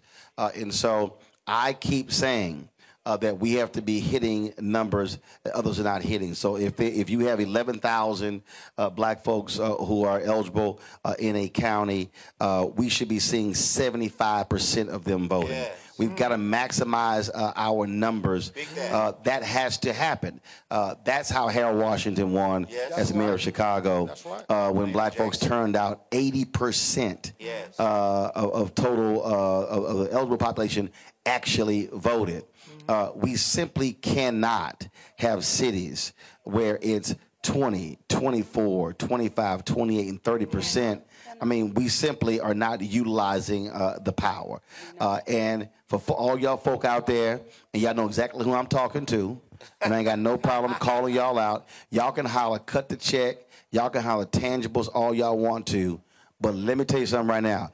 It's some folk on the other side, they showing up. Yeah. That's right. Mm-hmm. This this is they're showing, right. up, showing up and they're gonna show out, sure. and then you're gonna be left howling the same thing after election day, and they're gonna be in power. That's right. So it's up to you. Uh, let me thank the folks here at Agape for allowing us to be here. Thank you so very much. Uh, thank you for the panel as well. Thank you for all of y'all uh, for attending. Uh, folks, tomorrow we're going to be uh, in Swainsboro, so uh, look for us broadcasting from there tomorrow. Don't forget, if you want to download the Black Star Network app, Apple phone, Android phone, Apple T V, Android T V, Roku, Amazon Fire T V, Xbox One, Samsung Smart T V. You can also support us by joining our Bring the Funk fan club. Uh, see and check in money orders at P O Box five seven one nine six, Washington, D C two zero zero three seven dash zero one nine. The Cash App is dollar sign R M Unfiltered. PayPal is R Martin Unfiltered. Venmo is R M Unfiltered. And Zelle is Roland at Roland S Martin dot com. Roland at Roland Martin Unfiltered dot com.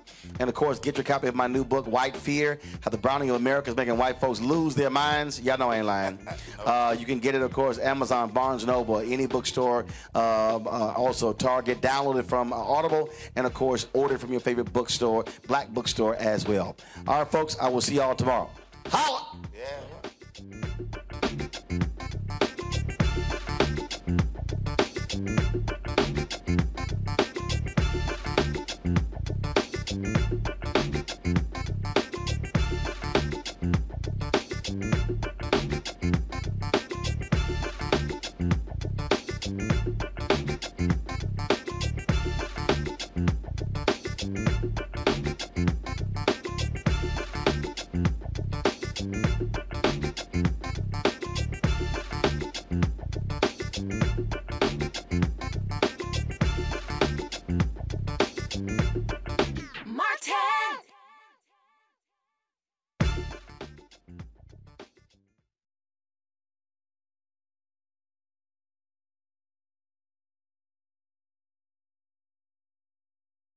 Welcome to five hundred Greatest Songs, a podcast based on Rolling Stone's hugely popular, influential, and sometimes controversial list. I'm Brittany Spanos. And I'm Rob Sheffield. We're here to shed light on the greatest songs ever made and discover what makes them so great. From classics like Fleetwood Mac's Dreams to The Ronettes' Be My Baby, and modern day classics like The Killers' Mister Brightside. Listen to Rolling Stone's five hundred Greatest Songs on the iHeartRadio app, Apple Podcasts, or wherever you get your podcasts.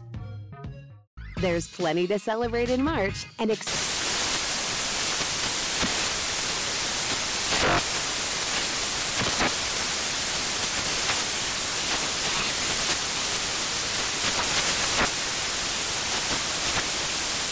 Craft Month with the perfect pizza at home class from Craftsy. And anytime is right to listen to iHeartRadio's iHeartCountry Radio. Discover more shows and movies for free.